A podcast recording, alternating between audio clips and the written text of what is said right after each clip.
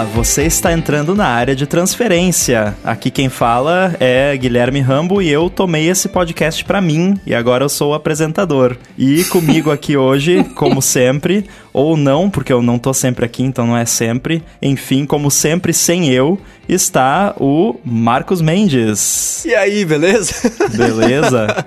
E não tem aquele lance de apresentar o convidado primeiro, como é o convidado que apresentou, né? Então vamos apresentar também aqui, do meu lado esquerdo, virtual, senhor Bruno. E aí, meus queridos, tudo jóia? Tudo jóia. Essa semana tá virando festa, né? Seu ramo virou apresentador, um monte de coisa acontecendo. É Isso o aí. Natal da Apple. E temos aqui também o cara que eu já desbloqueei, Agora nosso sim. grande Coca. Fala aí. Agora sim, né? Todo mundo apresnetando. o- as quatro cabeças já apresentaram o área de transferência. Agora sim, agora sim. Muito bem. Só me tira uma dúvida, Rambo. Que episódio é esse? Agora ferrou.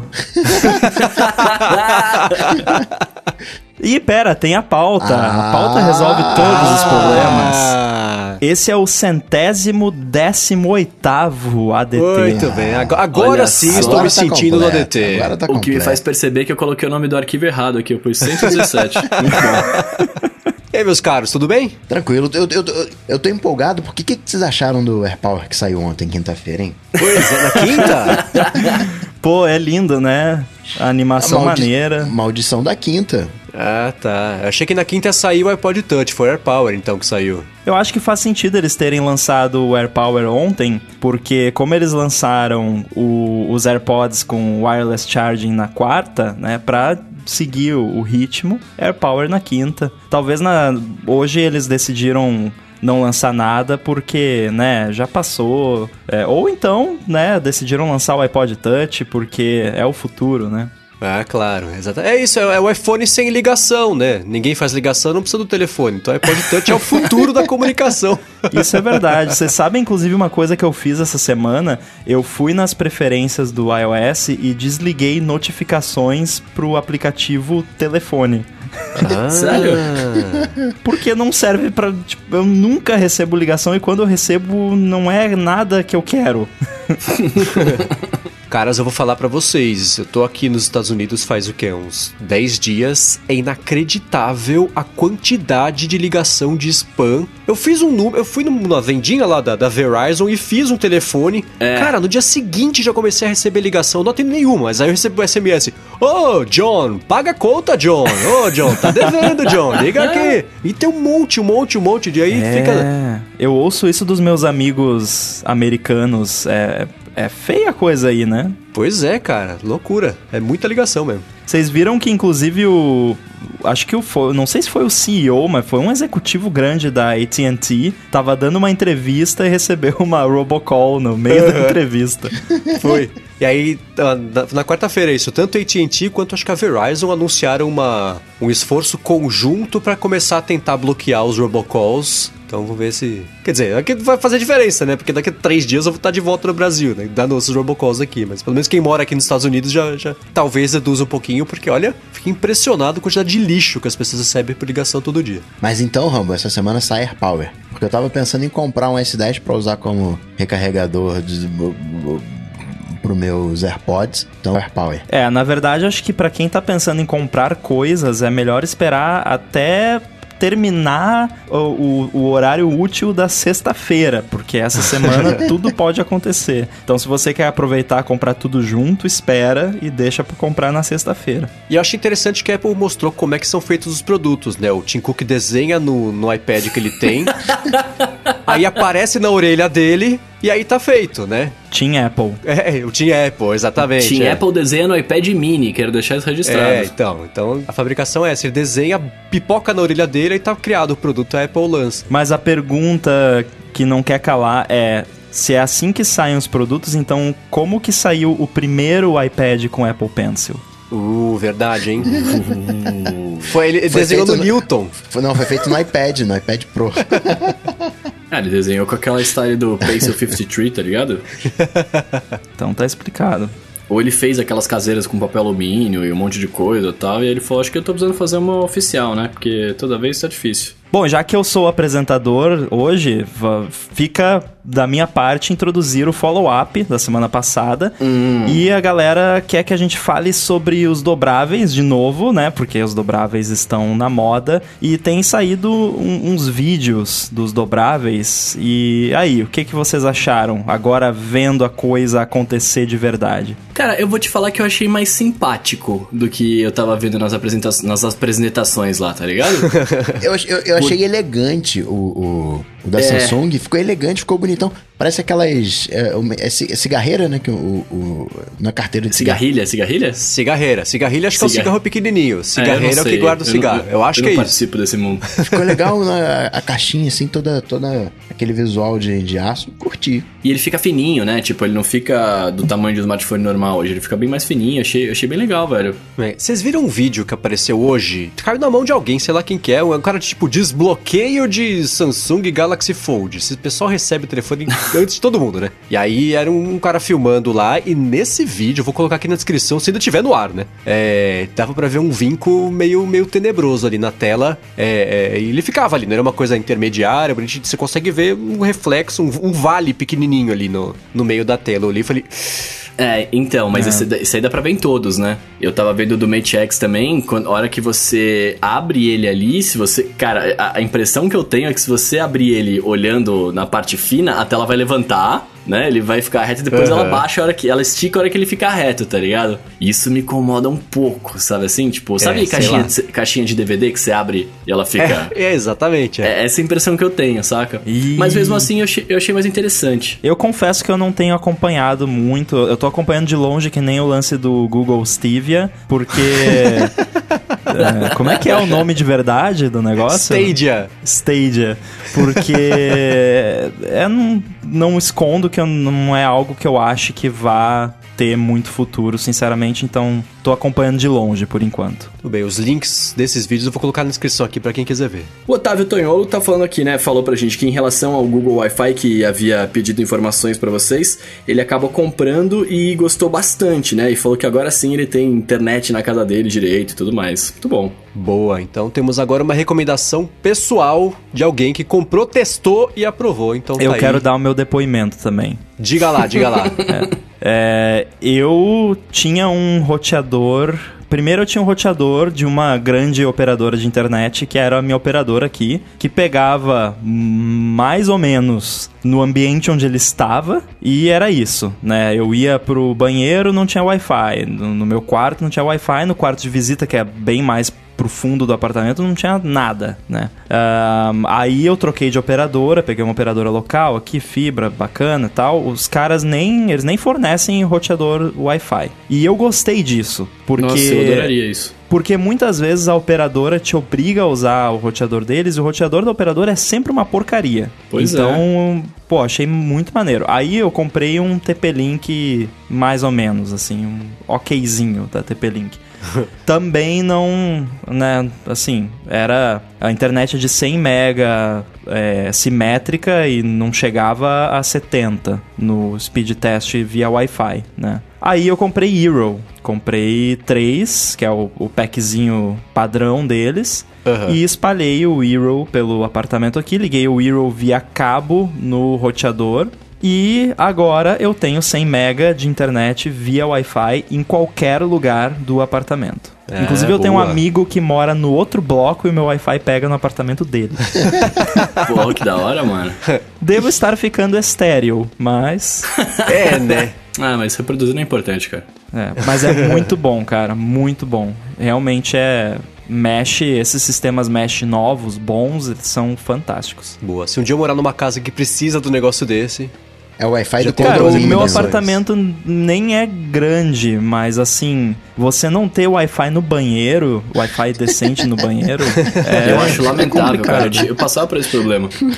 Ô, eu, eu, eu tentei- eu- eu saía do meu quarto eu não tinha mais sinal. Parecia que meu sinal tava morto, assim. Não tinha nada vivo, tá ligado? Eu ficava meio triste com isso. É, e agora com. Eu tô colocando HomeKit pelo apartamento inteiro, aí você, pô, você vai dar um comando pra alguma coisa HomeKit, se a Siri, se a internet não tá direito, já não funciona. Aí, pô, não dá. Então tem que ter Wi-Fi perfeito em todos os cantinhos do apartamento.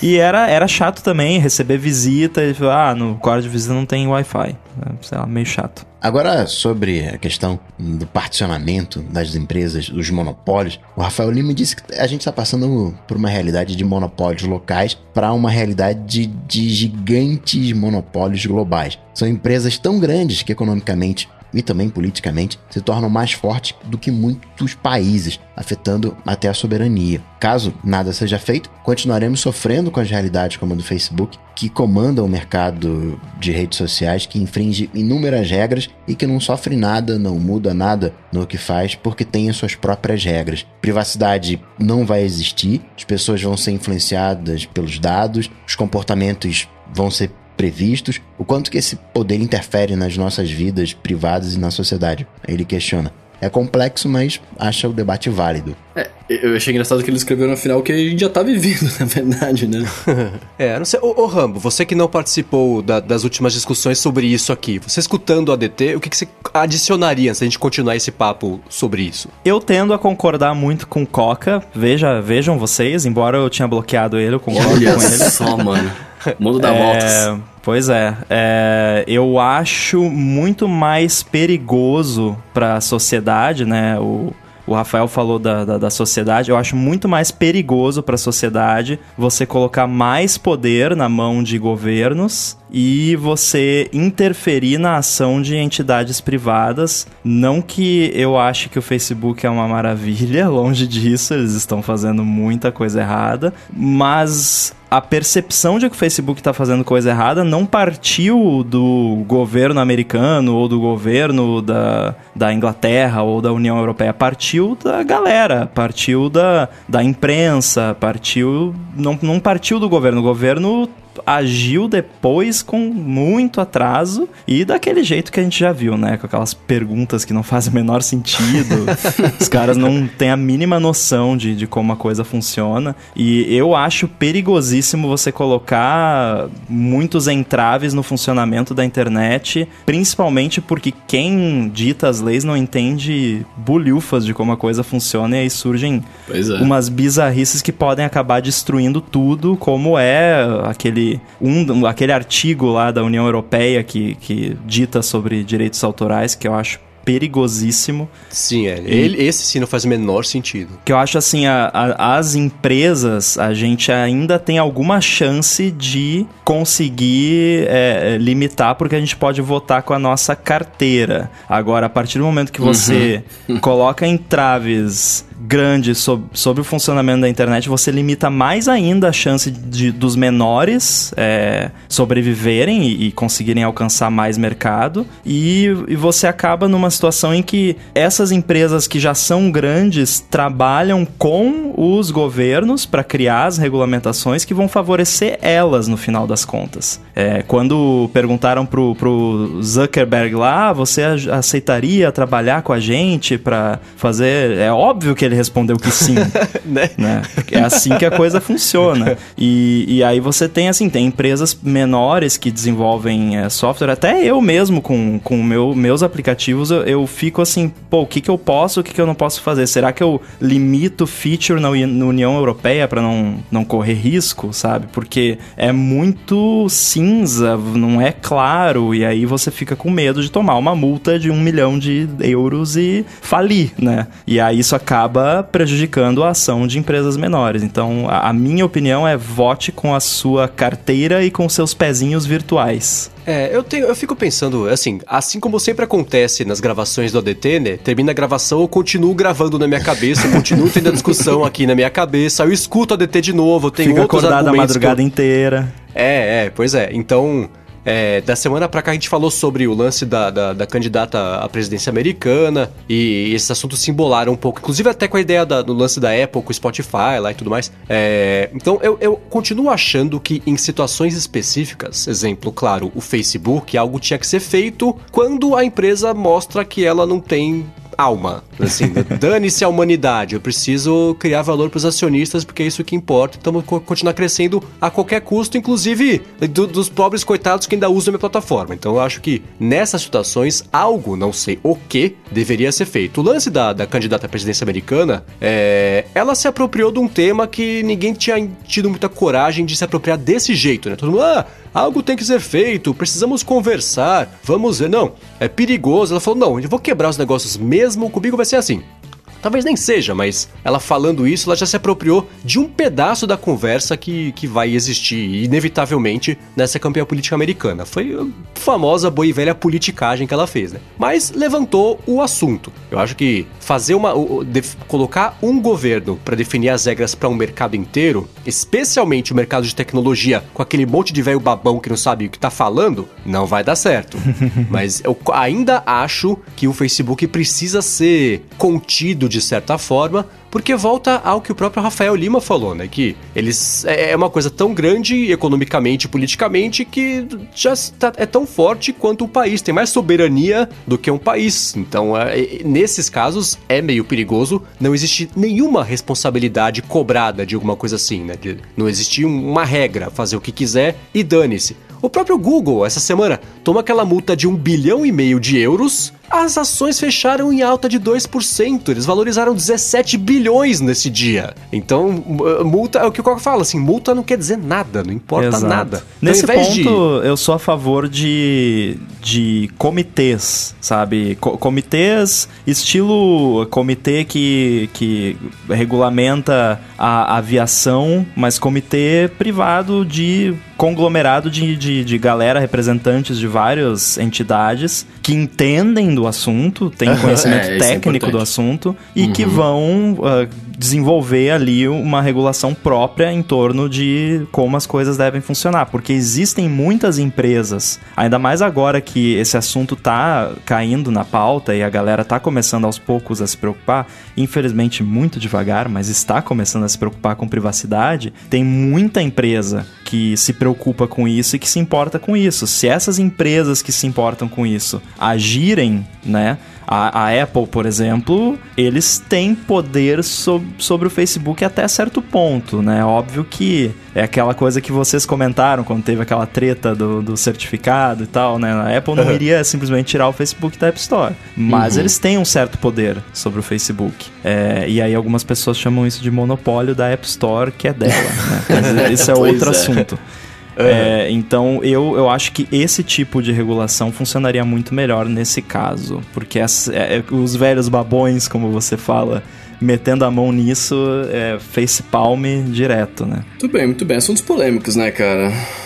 E aí, seguindo, falando sobre polêmicas ainda, né? A semana passada a gente falou da, do problema do Spielberg com a, com a Netflix, do Oscar, etc. E aí o Léo Oliveira, ele mandou um, uma parada aqui que, é, que vai pro Mendes, né?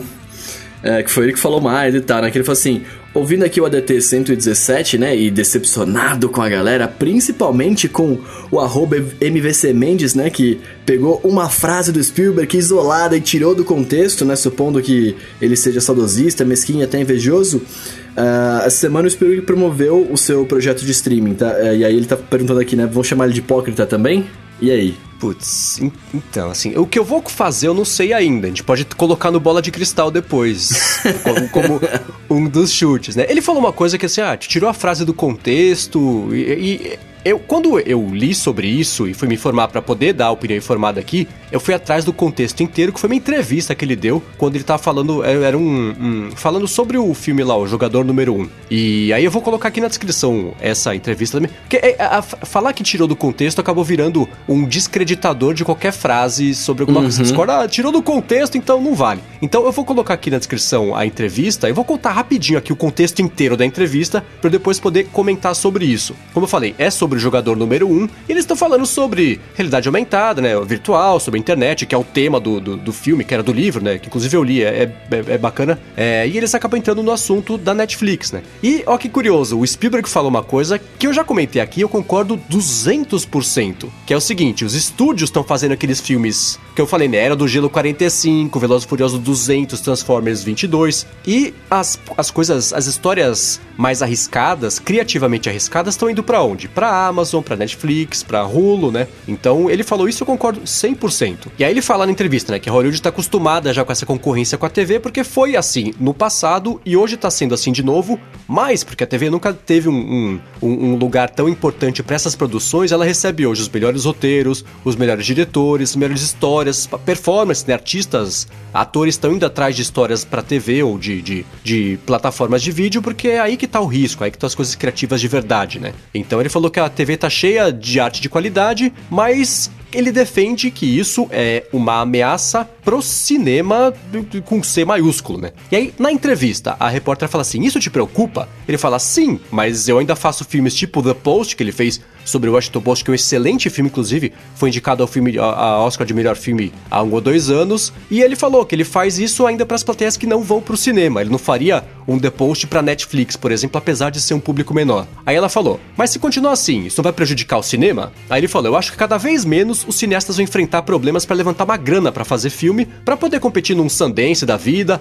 ou lançar o filme em alguns cinemas aí. E ele falou que por conta disso, mais cineastas vão deixar o serviço de streaming é, financiar os projetos deles, porque tá mais fácil de arranjar dinheiro, né? Então ele falou: é, às vezes, talvez até com a promessa de passar o filme durante um tempinho no cinema, porque assim eles vão ganhar o direito de concorrer a algum prêmio em categoria de melhor filme. E ele diz que o fato é que uma vez que você se compromete com o formato de televisão, você é um filme para TV. E bons programas merecem um Emmy e não um Oscar. Aí ela fala: então quer dizer que esses filmes não têm que ganhar um Oscar? Ele fala: ah, acho que filme que passa só durante alguns dias nos cinemas não deveriam poder concorrer ao Oscar. Discordo, plena e completamente. Não. Esse aí volta ao que eu falei no episódio passado sem fazer esse preâmbulo inteiro aqui. O cara falou que filme que é da Netflix não deve concorrer ao Oscar. Tá errado. E um cara que ajudou a mover o cinema. Eu tenho um absoluto respeito, adoro muitos filmes dele, não todos, mas muitos filmes deles. Reconheço 100% da importância que ele teve para a história do cinema e do mundo com as discussões que ele levantou com os filmes. Mas neste assunto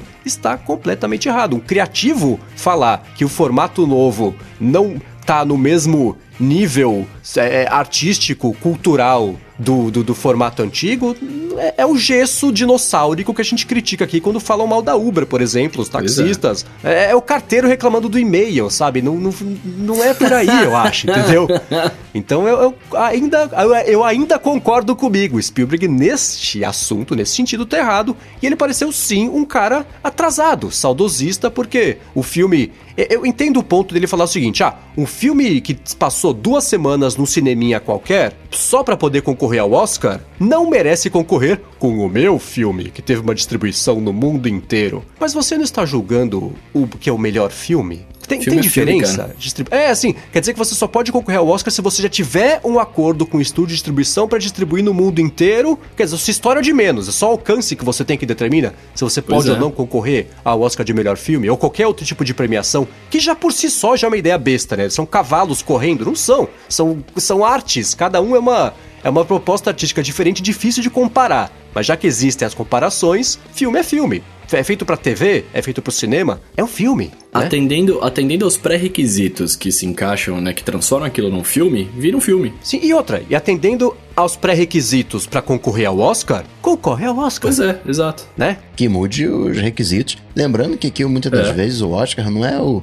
Oscar do melhor filme. Muitas das vezes ele é o Oscar do maior lobby, ele é o Oscar do, do, do menos pior filme. Né? E, e, é uma coisa americana, né? Não é o melhor filme do mundo, é o melhor filme americano. É. Né? Tanto umas... que eles têm melhor filme e melhor filme estrangeiro, estrangeiro, né? Pois é. Tem algumas, algumas restrições. O M tem a, a questão de filme de TV, mas também tem suas regrinhas, tem duração, e teve um ano que teve pouco, pouca série, aí colocaram também os filmes. Então, são, são as regras. Atendeu as regras? Sim, é. é. Me parece assim, um jeito burro de solucionar isso seria melhor filme de serviços de streaming. Fazer uma categoria só deles. que nem queriam fazer esse ano, tipo, melhor filme popular pro Pantera Negra ganhar mais Oscar do que só de categoria técnica, sabe? E que hum. ia ter esse ano, teve a maior chiadeira, porque pra, as pessoas não, não, gostaram dessa ideia e desistiram, mas talvez volte no ano que vem esse lance de melhor blockbuster de ação, sabe? Assim, uma categoria pequenininha para dar o Oscar para um filme que, que, que, que não ganharia em condições normais de temperatura e pressão ali numa premiação mais tradicional. O que, o que por sinal, é a discussão toda que estamos tendo aqui, né? Então, é, mas assim, eu, eu não mudo uma vírgula do que disse semana passada. É um jeito atrasadíssimo de, de, de, de medir o que, que é um melhor filme só porque ele foi feito na Netflix. E tem filme que é feito para TV, tipo aqueles de terremoto, de catástrofe, que o filme é editado já prevendo o pedaço que vai ter comercial, que tem fade out pra, pra, pra, pra tela escura uhum. e volta. Isso é filme feito pra TV. Roma não é um filme feito para TV, é um filme assim como todos os outros filmes criados na história da humanidade, né? Não, não é um, sei lá, aquele filme de catástrofe do metrô russo que sempre passa de madrugada nas, nas TVs por aí. Não é isso, né? Então, é assim, eu, eu, eu, não, muda o que eu achei, não. Com o contexto ou sem o contexto, ele falou a mesma coisa e a minha opinião é exatamente a mesma sobre isso. Isso é uma opinião atrasadíssima, você querer é, é, limitar a, a, uma coisa concorrer a um prêmio porque não passou no, no, cinema no mundo inteiro. Acho que não é por aí. Agora, a gente falou ainda sobre assuntos polêmicos. Né? Na semana passada teve todo aquela, aquele lance sobre a Apple com o Spotify e é, é a gente falou sobre é, o, o, Apple Watch, né? Se estava pronto ou não, o HomePod pronto ou não para receber essas coisas. E o Aldo Santos falou assim: vocês acham mesmo que um produto precisava de 4 ou 5 anos, tipo 5 anos, 4 gerações, para estar tá pronto para rodar o Spotify? Dá para fazer streaming de mapa na primeira primeira geração, que era o negócio da Uber lá, não dá para fazer streaming de música também? E aí o Aldo falou assim: a Apple tá claramente protegendo a casinha dela, especialmente porque eles têm ciência né, de que o serviço deles não se compara ao do concorrente, e ele disse que está falando isso por experiência própria. Eu não sei se é de experiência própria de usuário do serviço de streaming ou de desenvolvedor, mas, ô Rambo, acho que você dos quatro aqui, especialmente tirando eu, né, é o mais desenvolvedor de nós todos aqui. Vou nem falar nada. É... o, o Rambo escolheu pauta. Isso falou que tá polêmico hoje, hein? Tá vendo só? Pois é. Só?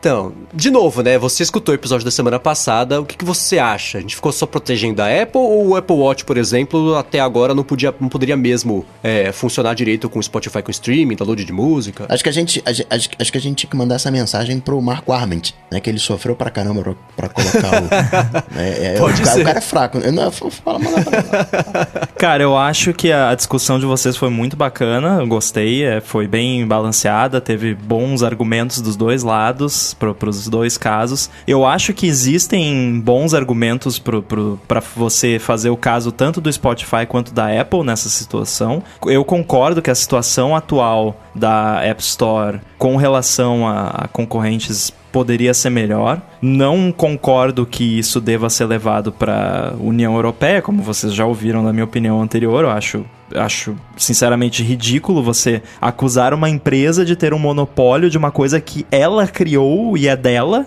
Tipo, a Apple tem um monopólio da App Store, assim como eu tenho um monopólio do meu apartamento. Não faz o menor sentido.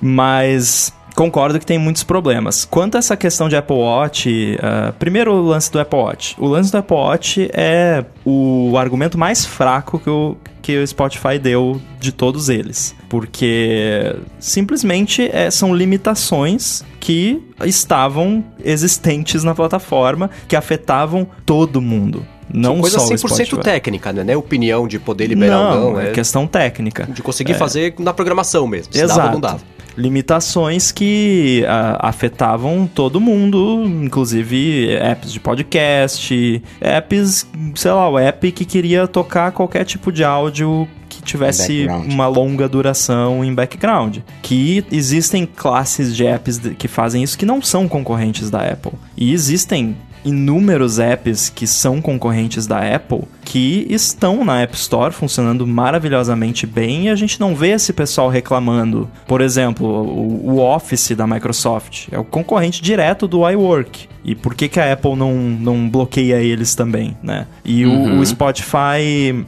uh, eles estão pegando coisas que são limitações técnicas que existem para todo mundo e colocando como se fosse um ataque direcionado a eles, sabe? Como se eles fossem o centro do universo. Claro que para eles eles são, né? É, outra questão, essa questão da, do HomePod e, e, da Siri de um modo geral. O HomePod é um produto da Apple.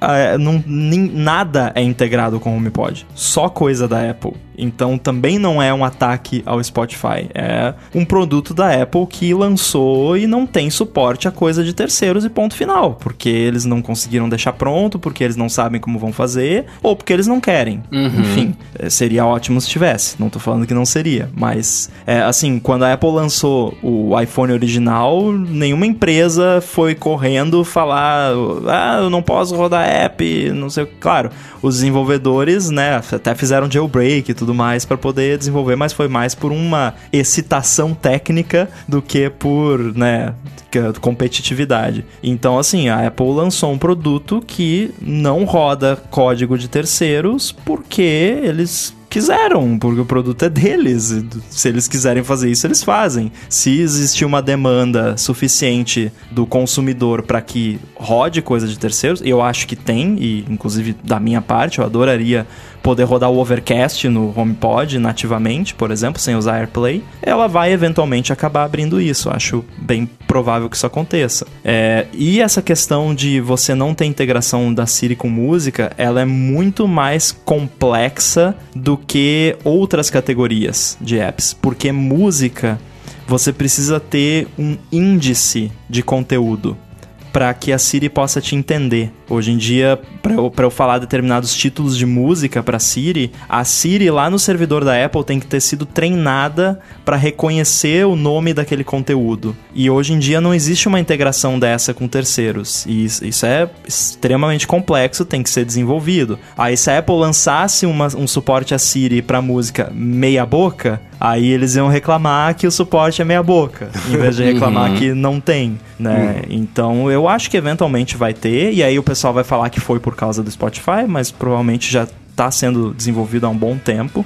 Mas vai ter que ter alguma integração para que esses apps de conteúdo possam mandar para Apple, ó, oh, aqui tá o índice do conteúdo que eu tenho para Siri conseguir entender. E isso demanda trabalho, né? Vai demorar um tempinho ainda para isso acontecer. O ponto do Spotify, basicamente, e, e, que eu, eu concordo, é que a Apple não deixa nem você. Você tem um serviço e você não pode oferecer esse serviço à venda sem usar in-app purchase, que aí você paga 30% para Apple. É, aliás, outra comparação que eles fizeram com Uber e um serviço de entrega. Desde sempre, serviços físicos ou produtos físicos você não pode usar in-app purchase. Você tem que usar um outro meio de pagamento. Então, eles compararem o Spotify com Uber e em serviço de entrega não faz o menor sentido. É, então, é, desde sempre foi assim. É uma limitação arbitrária? É, talvez seja, mas sempre foi assim. Muito antes de existir o Spotify, que provavelmente também nem existiria se não existisse o iPhone. É...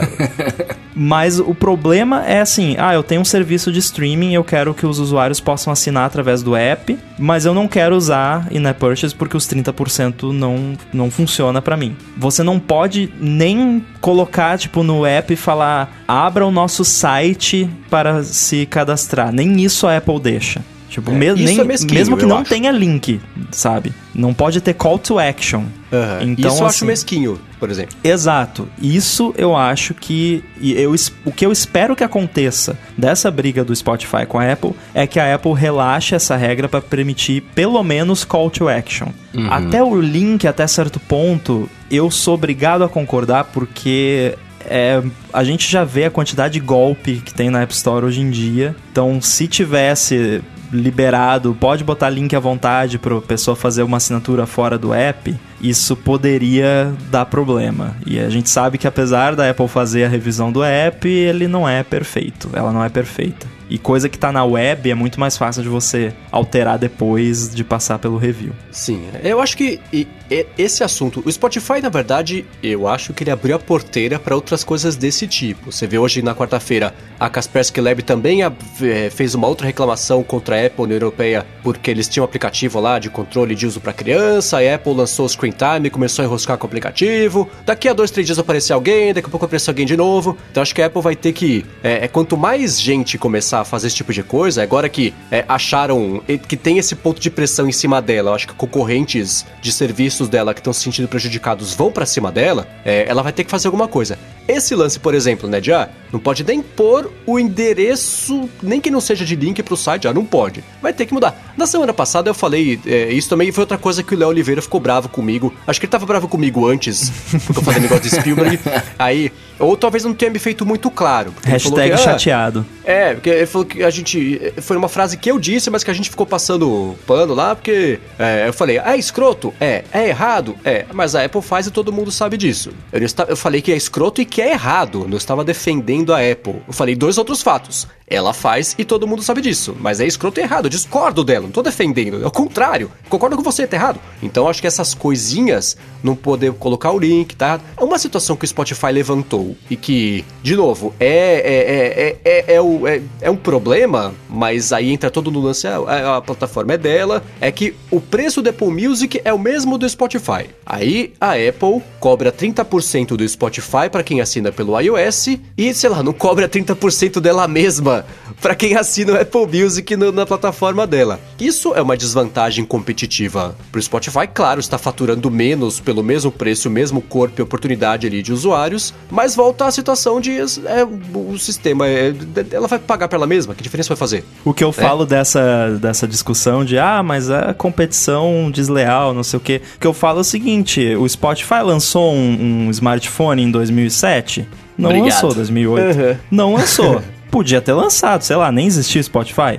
Mas enfim, eu acho que aí você já chega num ponto que também chega até tem relação com a discussão da, da separação das gigantes de tecnologia e tal, que você está punindo uma empresa por ela ter tido sucesso sabe? Uhum. Você vai, não, a Apple agora não pode ter serviço de música porque ela tem um telefone que é usado por um bilhão de pessoas, sabe? Eu acho pois é, meio é, ridículo. É, aí nessa situação, quebrando as empresas segundo o plano da Elizabeth Warren, você teria a Apple do Apple Music tendo que pagar 30% de comissão para Apple mãe, que é a dona do sistema, mas Store, que é né? é diferente da Apple é. da App Store, porque aí sim dá para concorrer direito. De e novo, tipo, essas empresas não iam poder se conversar, né? Tipo, é, o executivo sim. de uma não ia jantar com o executivo da outra. Não, porque na prática seriam empresas diferentes. Sim. Ia ser a mesma empresa, né? Sim, sim. Então, assim, é, é uma situação complexa, como a gente já falou, vocês já falaram. Então, o que eu espero que saia disso é que role um pouco de um relaxamento e também isso tem um pouco a ver com a questão de, embora isso não seja 100% verdade em 100% dos casos, mas de um modo geral a Apple trata todo mundo na App Store igual, exceto ela, obviamente, porque é ela, né? Mas assim, é, o Spotify e, e o meu app, eles podem fazer as mesmas coisas. O Spotify não tem nenhuma vantagem porque eles são o Spotify. E eu, uhum. Particularmente, embora isso seja bonitinho e ah, que justo, eu, eu acho que deveria. Essa, algumas empresas e desenvolvedores que tem, com, são comprovadamente sérios e estabelecidos, que, que não uh, invadem privacidade do usuário e tudo mais, se bem que o Spotify até certo ponto não sei como é que eles estão nisso. Mas poderiam ter algumas vantagens. Por exemplo, ah, o, o app do Zezinho que lançou semana passada, que tem cinco downloads, não pode ter um link pro cara se registrar fora do app, mas o Spotify pode. Ele tá na App Store há sei lá quantos anos, é confiável, nunca teve problema, então vamos dar esse benefício para eles. Daqui a cinco anos, quando o app do Zezinho já tiver na App Store há cinco anos, nunca teve nenhum problema, nunca invadiu privacidade de ninguém, nunca fez nada de errado, aí a gente libera para ele também. Mas sabe uma coisa maluca? Essa, é, essa lógica, apesar de fazer sentido, ela é pior ainda para concorrência nivelada. Você teria que pegar o app do Zezinho que apareceu agora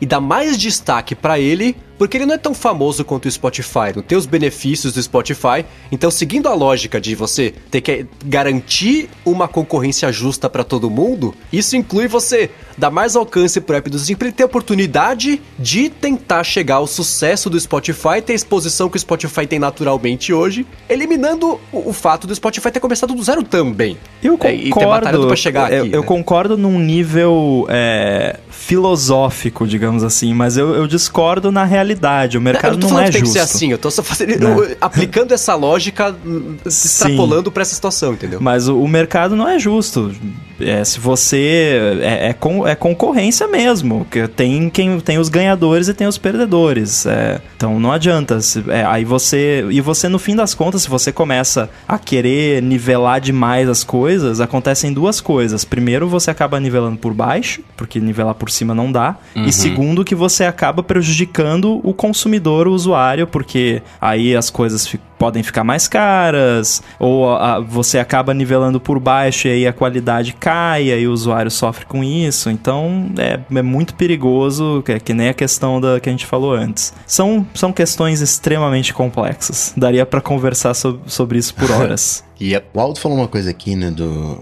que a Apple tá se protegendo. Sim, a Apple tá se protegendo. Eu, pessoalmente, gosto mais do Deezer, minha ordem de preferência é Deezer. o Spotify e Apple Music. Agora, vale lembrar também que o Apple Music tem 10 milhões de músicas a mais do que o Spotify. Tudo bem que é 0,00001% a mais, mas ainda assim são 10 milhões de músicas a mais. Posso falar por que, que eu passei a usar o Apple Music? Fala, cara. É bem provável que eu, que eu estaria usando atualmente de qualquer forma por causa do ecossistema, né? Que aí, ó, tô dando o argumento pro Spotify. Mas uh, eu passei a usar o Apple Music porque tinha um grupo de K-pop que eu gostava de ouvir que não tinha no Spotify. Um. Eu nem ouço mais música deles hoje em dia. Mas tinha no Apple Music e não tinha no Spotify. E Esse hoje em tem dia. 10 milhões de músicas? Caramba! Diferença, né? E assim, e de vez em quando eu quero compartilhar música com, com amigos que usam Spotify e eles vão procurar no Spotify e não tem. Então, assim, o catálogo do Apple Music realmente é, é maior. Não necessariamente melhor, mas pelo menos maior. Maior. é, não tô dizendo que é melhor, é maior só. Bom, e nessa semana a Apple tá que tá, né? Ela começou aí o, o Natal da Apple de cinco dias, pois aparentemente. É, pois é. Ah, quem estiver ouvindo agora já vai saber, porque já é sexta-feira ou sábado, então já sabem o que rolou na, na quinta e na sexta. Uhum. E a Apple abriu a semana já na segunda-feira, eu, eu tava dormindo ainda. Eu acordei, abri o Slack do, do 9 to 5 Mac e tava uma loucura de iPad, iPad Air, iPad Mini 5. E aí na, na terça-feira, o que, que foi na terça-feira mesmo? Foram os iMacs. iMac, iMac novo. E hoje quando estamos gravando quarta-feira, foram os AirPods novos. Vamos chamar de AirPods 1,5, que é, é, é dá pra chamar de dois, né? Tem umas novidades legais. Aí o Rambo já matou o negócio todo, porque um iPad com Apple Pencil 1 iMac que não tem T2, AirPods 1,5. A Apple ficou com vergonha de apresentar isso na segunda-feira durante o evento e apresentou antes. Foi isso, né? Ela falou: não, ninguém queria apresentar, né? Colocaram pro Timóteo. Apresenta aí. Não, vou apresentar não. Vai lá, você apresenta lá, vai lá, Phil Schiller. Não, não, vou apresentar esse negócio não. Quero falar é, inovação maes. Não quero falar. Chegamos ao, à velha questão do teste de Rorschach dos lançamentos da Apple, né? Ah, ela não anunciou porque é mequetrefe, tá com vergonha de lançar, não anunciou porque não vai dar tempo, porque o evento tá cheio de coisa. Segunda-feira a gente descobre se o evento vai ter duas horas, uma hora e meia, uma hora e quinze, se cabia isso no lançamento. Olha. Se não, né? Eu tenho uma impressão sobre isso. Eu acho que isso tem a ver com duas coisas e nenhuma delas tem nada a ver com nada que a gente se importe ou quem tá ouvindo se importe. Eu acho que não pode rolar, não podia rolar hardware no evento de segunda-feira. Primeiro porque provavelmente eles estavam e talvez estejam até hoje ainda usando isso como ponto de argumentação no, nas negociações com parceiros, porque é um evento que vai envolver muitos parceiros, não só coisa da Apple, mais parceiros do que de costume, e também para agradar Wall Street com o foco nos serviços. Eu acho que tem a ver mais com essas duas coisas do que com não dá tempo, ou é mequetrefe, ou qualquer outro assunto desses. E outra coisa, assim, eu não acho que nenhuma dessas coisas que foram lançadas são, são merecedoras de, de, de anúncios, cara, porque são só updates, tá ligado? Se você for para pensar, né? Concordo tirando um AirPower da vida que também já foi anunciado há mil anos atrás, é, é tudo update. Então, assim, o cara, eles vão parar o evento para falar assim, ah, e fizemos update nessas coisas, olha que legal. Tá ligado? Não faz sentido. Até começar essa semana, eu tava achando que ia ter hardware no evento e que eles iam começar o evento falando do hardware e ia ser rapidinho. Tipo, 10 minutos, sabe? Só, ah, novo iPad, iPad Air, AirPower vai estar disponível, acabou entendeu? Rapidinho, é. assim, só pra tirar da frente. Daria para fazer isso. Uhum. Mas, né, agora, obviamente, com, considerando a semana que está sendo. E também tem um aspecto que eu tava uh, conversando com a galera do 9 to 5, com outro pessoal também. É, eu acho que eles estão também um pouco testando uh, esse formato para updates menores, porque eu não sei vocês, mas na minha visão, cara, eu não parei de pensar. Tudo bem que eu sou eu, né? Mas eu não parei de pensar na Apple um segundo essa semana, porque você abre uhum. qualquer site de notícia, não só de, de tecnologia, né? Óbvio que se você abrir o 95 Mac só vai estar tá falando da Apple, mas você abre qualquer site, você olha o Twitter, você é, só se fala na Apple essa semana. E eu acho que eles estão testando esse formato. Ó, oh, se a gente tem cinco produtos para anunciar, quem sabe a gente anuncia um produto cada dia e vê, vê no que dá, vê qual é. Eu acho que eles estão testando isso. É, me pareceu um teste assim, né? A Apple fez aquele evento para anunciar o iPad Nada, acho que foi em março do ano passado. iPad Nada. que foi o, o melhor aquele nome. evento escolar. então ela, ela sabe encher linguiça. Era um iPad que todo mundo já tinha visto, com especificações menores do que as atuais, que era compatível com aquele Apple Pencil, o Crayon lá, não era nem o Apple Pencil principal. Jesus. Então, assim, ela, dá, dá pra fazer um evento com, com, muito, com vários nadas, né? É. é então, é, é, cinco anúncios, considerando, chutando aqui que teve iPod Touch e o AirPower nessa semana também, é, daria para preencher uma meia hora ali de evento, nem que fosse para falar da parte técnica do chip do, que chama Siri, só do, do, do fone novo, mostrar é, por dentro a caixinha lá e... E é, eu não sei vocês, né? É, mas especialmente a parte dos iPads, tentar reexplicar essa linha que para mim tá pois é. absolutamente é. esquizofrênica. Eu ia, eu ia comentar isso, cara. Eu, eu gostei, na verdade. Eu achei legal você ter iPad mini com, com caneta, não sei o que, sei lá.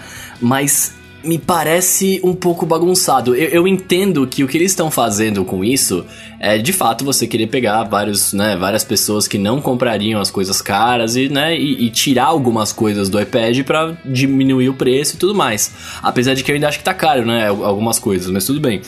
É... Mas tá bagunçado, né? Tipo, você tem um iPad entre o, o, Mini e, e, o, e o Air, que o Air, que voltou o Air, tá ligado? Tipo, os caras é, voltaram é, pro negócio. É, é. Não é o iPad Air 3, é o iPad Air de novo. Não, mas na verdade, ele é o Pro que já tinha, só que mudou de nome, né? É, é. Isso é verdade. A maneira que eu li isso tudo foi uma uniformização da, da linha como dos Macs. Olha, tem aqui o Pro. O que você vai comprar é o, o, o, iPad Air. E você tem dois tamanhos. Você pode comprar o grandão, né, que é o iPad Air, ou você pode comprar o iPad Air pequenininho, que se chama iPad Mini. Aqui, ó, com canetinha, tudo direitinho. Se você quiser Teclado. algo mais avançado, você pega o iPad Pro. Porque você não tinha um iPad de 500 dólares. Agora você tem uma, esse meio sendo preenchido. E se você quiser, né, o, o Prozão você vai pagar lá os 800, os mil, os mil dólares. E se você tá naquela de entrada, naquele é, é, é que seria a parte educacional, você pega o, o iPad 9.7 antigo, né, do Crayon, com 330 dólares. Então achei que faz sentido. É, eu particularmente acho que a linha tá mais organizada agora do que estava antes. É, e eu uma coisa que eu posso garantir é que a Apple sabe exatamente qual é o perfil do consumidor de cada uhum. um desses iPads. Inclusive, eles sempre mandam um documento para as revendedoras e para as Apple Stores que justamente ele tem uma foto de uma pessoa genérica de stock photos assim. Aí, ah, eu quero um iPad para dar pro meu filho. Aí eles botam, ah, você vai recomendar o iPad tal porque, nananã. Né, eles têm, eles mandam um documento assim sempre para as revendedoras e para as Apple Stores. Então eles sabem o perfil de cada consumidor. É, mas nem todo mundo tem a oportunidade de ir na loja e falar, claro. escuta, me ajude. Não, né? não, concordo, concordo plenamente. É, eu, eu concordo que para uma pessoa comum, né, é assim. Mas aí é complicado para qualquer coisa, né? Essas pessoas vão perguntar pra gente, tipo a gente, né? Mas ah, essas pessoas compram pelo preço. Essas pessoas... Também, Milão, tá também. tá maluco, eu não vou comprar isso não, só tem quentão aqui. Eu ia tentar chegar aí. As linhas. E, e eu detesto comparações desse tipo, mas eu vou fazer uma agora. As linhas há muito tempo eram assim: você precisa de um, de um, de um produto, um computador que seja, porque não tinha iPad. É para estudante, é para artista, é para profissional de escritório. Aí você comprava com base nisso. Hoje é 100%. Quanto, quanto você consegue pagar? Qual que é o preço? Quer pagar Esses quanto? iPads novos. É, quer pagar quanto? Os iPads novos, acho que agora a linha completa, porque de novo, antes você colocava um novo e tirava um velho. Hoje você coloca um novo e o velho continua, né? Então a linha hoje ela tem todas as, as escadinhas de preço para todo tipo de bolso. É excelente? É. Mas as escolhas se bagunçam um pouquinho. E, e especialmente porque agora assim, você tem o iPad mini compatível com a caneta de, de, da primeira geração lá, o iPad nada que eu falei agora é compatível com a, com, a, com a Crayon. Aí você tem o Pro, que é compatível com a caneta nova, que tem teclado, mas o do iPad Air agora também tem teclado. Então acho que fica. É, você tem é, mais acessórios para todo mundo, mas eu acho, me, me, parece mais confuso hoje do que era antes. Não, eu acho que o maior erro deles foi não chamar o novo Apple Pencil de Apple Pencil Pro. Talvez. É. é, que tá. Assim, eu entendo que o pessoal, ah, mas tinha que ser compatível com o segundo Apple Pencil. Falar, você vai carregar rola. como? Né? Pois é. Tem que ter parte de indução. É, é, desca é, descartável que nem os fones do Coca. Você acabou a bateria, você joga fora e compra outro. Porque, não, você não carrega, tem a questão né? econômica também, que provavelmente ainda não tá rolando fabricar o Apple Pencil 2 no mesmo. É, na mesma quantidade que você fabrica o Apple Pencil 1, que vai uhum. ser comprado por muito mais gente, né? Sim, sim. Agora, o Eliade Ferreira, eu vou falar, fazer um alô ADT aqui no meio do episódio, porque é pertinente a essa pergunta. Ele perguntou: você acha que tem vantagem comprar um iPad mini desse novo aí? Ele até falou assim, aí agora é especulação, né? Qual será que é, vai até qual iOS? Será que chega até o iOS 16? Caraca. Mas. A pessoa tá pensando no futuro. É, mas assim, eu, eu chuto que sim, né? Porque se eles têm. É o mesmo hardware dos iPhones atuais, e olhando o histórico de atualizações do iOS, que se você tiver um iPhone velhinho, você consegue até hoje rodar o iOS 12, me parece que três anos, porque esse ano vai sair o iOS 13, então o iOS 16, eu arrisco que vai funcionar no iPad mini uh, que saiu nessa semana. Você está perguntando, devo comprar? Se você estava afim de comprar o iPad mini, acho que agora, mais do que nunca, é a melhor hora, porque faz quatro anos que não tinha, agora tem, né? Um atualizado. Mas aí então. tem uma questão de você estar... Tá orientando as coisas pelo preço. Acho que a questão é: tem vantagem de comprar um iPad mini? Tem vantagem de você comprar um iPad mini se você quer um iPad com telinha. Tem gente que precisa de telinha, que curte telinha. Né? Uh, orientar por preço, embora a gente acabe fazendo isso, pô, eu só tenho essa grana aqui para comprar, mas acho que é o, o, a maneira errada. Hoje não tem diferença entre o iPad mini e o iPad Air. A diferença que tem é de tela. Obviamente também vai ter diferença na bateria, duração da bateria, enfim. E o teclado, né? E o teclado, e o sim, a capinha. Tem, é. é o, o, a capinha, o Smart case cover, whatever, do 10.5 Pro antigo, que virou iPad Air, né? É compatível. Você não tem a, aquele o Smart Connector, né? Na lateral. No Mini, é, não tem. Uhum. É, eu concordo. E, assim, vendo o histórico, como o, o Mendes falou, eu diria que dá para contar aí com 5 anos de update. Porque uh, os processadores são muito rápidos e a coisa não tá andando tão rápido como nos anos 90, que todo ano saía um processador 50 vezes mais rápido que o ano anterior. É, esse ano com o iOS 13, claro, vocês todos sabem, vai passar café, vai. vai Eu tô guardando ansiosamente. É, e vai mudar uh, significativamente a UI no iPad, mas eu não acredito que essa mudança vai acarretar em muito, muita diferença de performance. Então, acredito que esse iPad mini aí vai rodar muitos updates ainda pela frente. Inclusive, eu tô pensando em, em comprar um porque o iPad mini é o iPad mais popular que de usuários do Chib Studio. que tem bastante usuários de iPad, inclusive. Então, é. É, provavelmente eu vou acabar comprando um para ter de, de teste aqui. É. Você pode comprar dois, grudar e fazer um foldable. Faz o iPad DS, né? Um sanduíche de iPad. Seria legal. Ah, e aí, só, só pra responder o, o de Ferreira se, se a gente vê, se vê vantagem ou não, né? Porque a gente sempre fala, ah, depende se você gosta, não sei o que, não sei o que lá. É, eu, eu, Bruno, particularmente gosto e eu vejo vantagem, assim, no sentido de, de portabilidade, né? Porque, uh, por mais que, beleza, eu, eu tenho de 10.5 aqui, ele é portátil, eu levo e tá, tal, mas o iPad mini eu lembro que eu usei bastante, eu tinha um, agora minha namorada tá usando e tal, e ela tá adorando, diga de passagem, e é o Mini 2, que não tem nem Touch ID e tal. Olha é...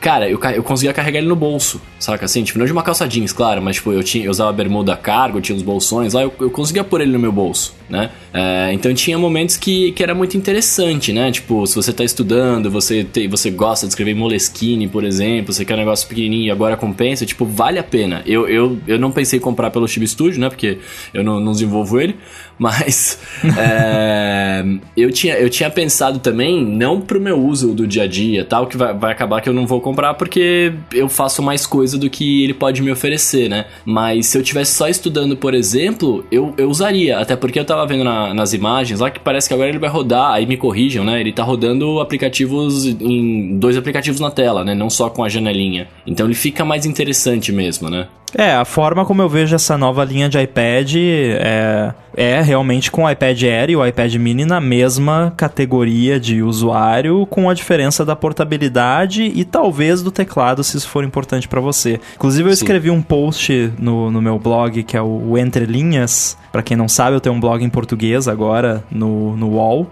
Mas Olha. esse post vai ficar pra semana que vem, infelizmente.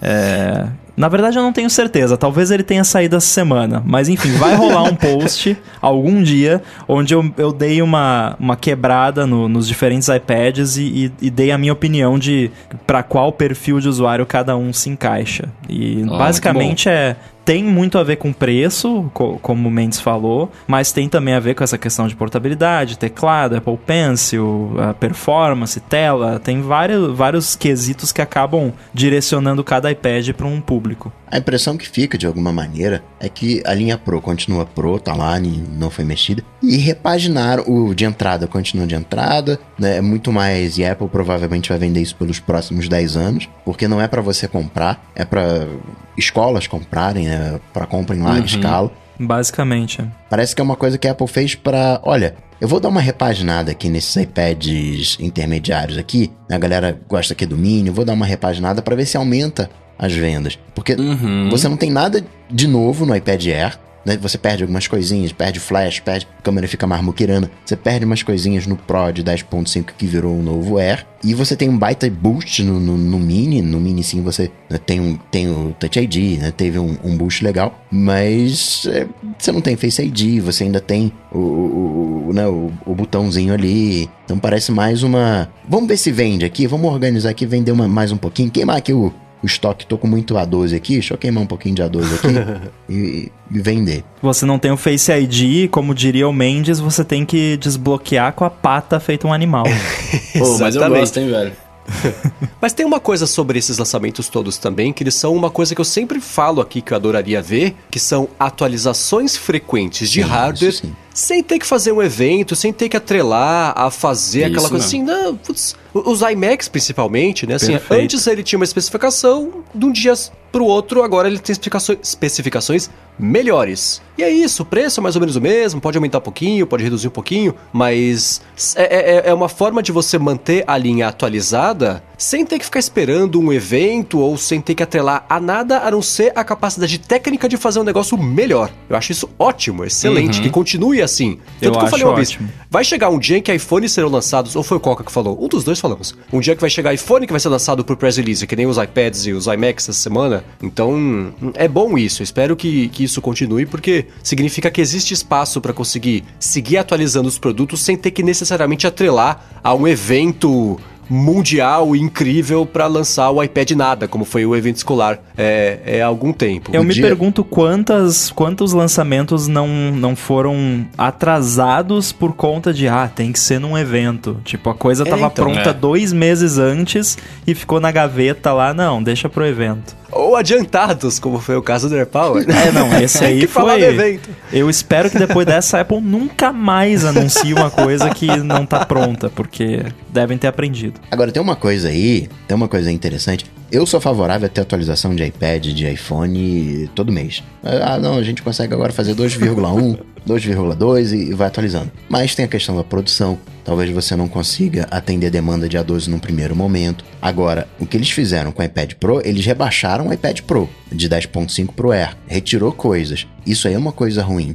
Na minha visão, lançou o iPad Pro, galera, ó, estamos atualizando todos os iPads, estamos atualizando todos os iPhones, estamos atualizando tudo. A Apple meio que vai atualizando as coisas a bangu, assim, não, não, vou atualizar você, agora mês que vem vou atualizar você, né? Você não tem uma, uma previsão da coisa. Por outro lado, se você atualiza com muita frequência, tipo todo mês, Peraí, não vou comprar esse mês não, deixa eu comprar no mês que vem, porque mês que vem vai ser né, um pouquinho melhor. E aí também se acaba que não compra nunca. A gente, uh, vai acabar que a gente vai receber mais perguntas se vale a pena ou não, e a resposta vai ser a mesma. O, depende, né? Mas você falou que a Apple rebaixou o, o Pro, eu achei que você fosse argumentar uma outra coisa que eu vejo como um ponto super positivo.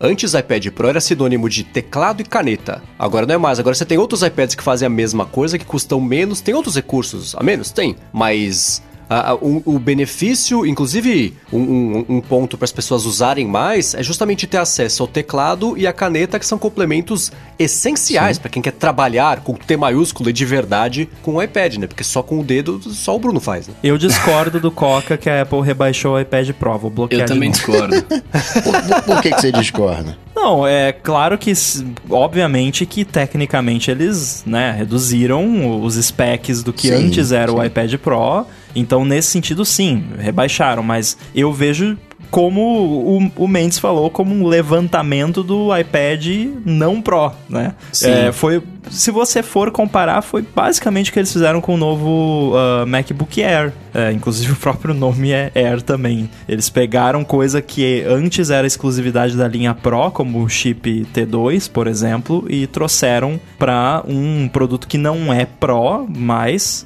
é um, um, produto melhor do que o de entrada, digamos assim. Então, eu acho que isso tem muito a ver com, primeiro, questão econômica também, né? De não, não ter condições barato, de fazer um certo preço com todas as features e também até questão de precisar ou não, né? Porque Exato. O público do desse iPad Air, ele não precisa de isso, promotion, tela laminada, uhum. sei lá uhum. mais o que. Então tem muito a ver com isso também. Claro que no fim das contas é o cofrinho do, do Team Apple, Sim. né? é, é porque me revolta essa coisa. Né?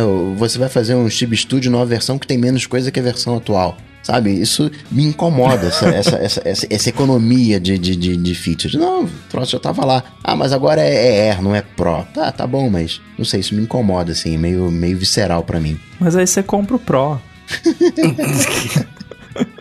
E tem outro ponto também, e aí me corrijam se eu estiver viajando aqui, mas é que assim, eu, eu acho que também é, tem. São poucos aplicativos que você tem na, na App Store que acabam usando, tipo, 100% do hardware que tem o iPad Pro, por exemplo, né? É, a, ou, tô maluco. Tipo, por exemplo, jogo. Eu quero conseguir fazer o meu iPad Pro engasgar. Não é, dá. É então, impossível. Então, e, e, aí, assim, você acaba, você acaba tendo um, um, hardware animal, né? Muito bom, é maravilhoso que seja cada vez mais assim, mas. É, e, e, que não vai usar tanto, e aí as pessoas acabam não comprando porque é caro e elas não acham que não vão usar, não sei o que, saca? Tipo, fazendo essa, essa redução de, de, de features aí, né? De, de downgrade, entre aspas você atrai a galera, né? Porque você diminui o preço e é isso. É, eu vi muita gente, logo que a Apple lançou os novos iPads Pro no final do ano passado, é, falando no Twitter e, e, meio que, que me confirmou que o, o, iPad Pro é tipo a assinatura de academia do, do, dos devices. Muita gente falando assim, ah, não, mal posso esperar por comprar o novo iPad Pro e nunca usar. Excelente comparação. tipo, a pessoa faz a inscrição na academia, mas não vai, né? A pessoa Acho compra... Que é o produto mais engavetável da Apple. E, é, é, e assim, é, é, eu sou obrigado a confessar. Eu instalei o Daily Dictionary no, no meu iPad Pro do, do Mail lá, que ele todo dia ele te manda uma notificação com uma palavra nova em inglês para você aprender. E, e ele acabou virando um, uma feature para eu ver quantos dias faz que eu não uso meu iPad. o número de notificações do Daily Dictionary é o número de dias que faz que eu não usei meu iPad. Ontem eu peguei ele para fazer umas paradinhas e tava lá cinco notificações. Fazia cinco dias que eu não pegava o meu iPad. Quando foi última vez que você usou o flash do iPad? Nossa, nunca? Pô, eu nunca Tem ligou. flash iPad? Na- tá virgem ainda o flash do Cara, meu eu, iPad. eu uso, hein? Vou te falar que eu uso. Mas eu tenho um agravante, porque acaba a luz muito, aí eu às vezes tô com preguiça de pegar uma lanterna ou alguma coisa, eu só ligo o flash ali e uso de coisa. Eu jurava que essa pergunta era uma pegadinha do Coca, porque ele ia falar, não tem flash, porque eu nunca nem Não soube tem, que o não, iPad tinha não, flash. foi uma coisa retirada do próprio Air. Que eu concordo que ninguém Eu não usa, sabia também. Tirando o Bruno.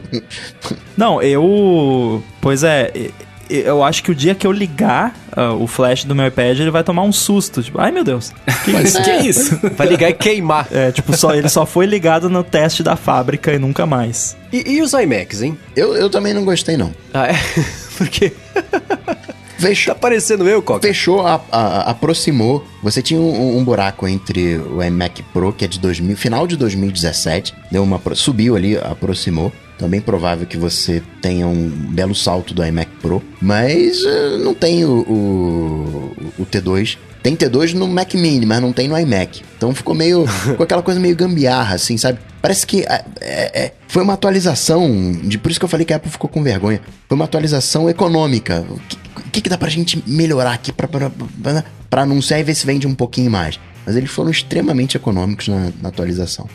Eu falei um pouco sobre isso no Stack Tracer. Eu gostaria de perguntar pra você, Coca, já que você tá reclamando. O que que você preferiria? Que a Apple não lançasse essa atualização e esperasse estar pronto o iMac com T2? Ou que lançasse essa atualização e quando tiver. Porque são du- duas coisas que, assim, a galera reclama. Ah, mas lançou, mas foi só um, né, uma melhoriazinha ali. Mas aí quando a Apple não faz, a galera reclama, pô, mas por que que não. Só. Eu não quero nada, só melhora o processador e tá bom, sabe? Eu acho que são duas coisas meio que, que entram em conflito. Então, a Apple tá há dois anos, vamos arredondar.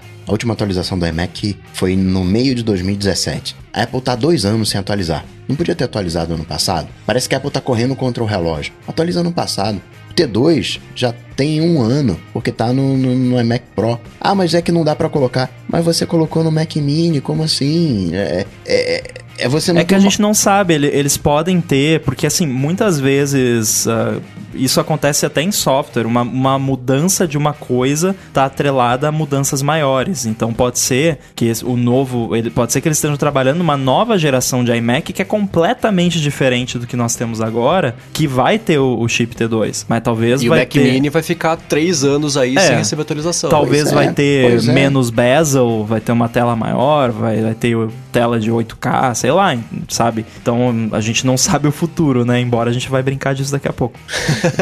É, melhor, melhor tarde do que mais tarde ainda, claro, mas, sabe, faz o negócio direito. Pô, Team Apple, me ajuda aí. É, eu não sei, eu é, te- é, acho que os iMacs são os únicos produtos ainda que dá pra comprar que tem um disco rígido, né? Que tem HD, É, e isso é triste também. que é bizarro. A gente É. não sabe também o quanto que isso vende, né? Será que vende muito o iMac? Ah, vende. Assim como esses iMacs, agora você tem lá o de nona geração com oito núcleos, que é.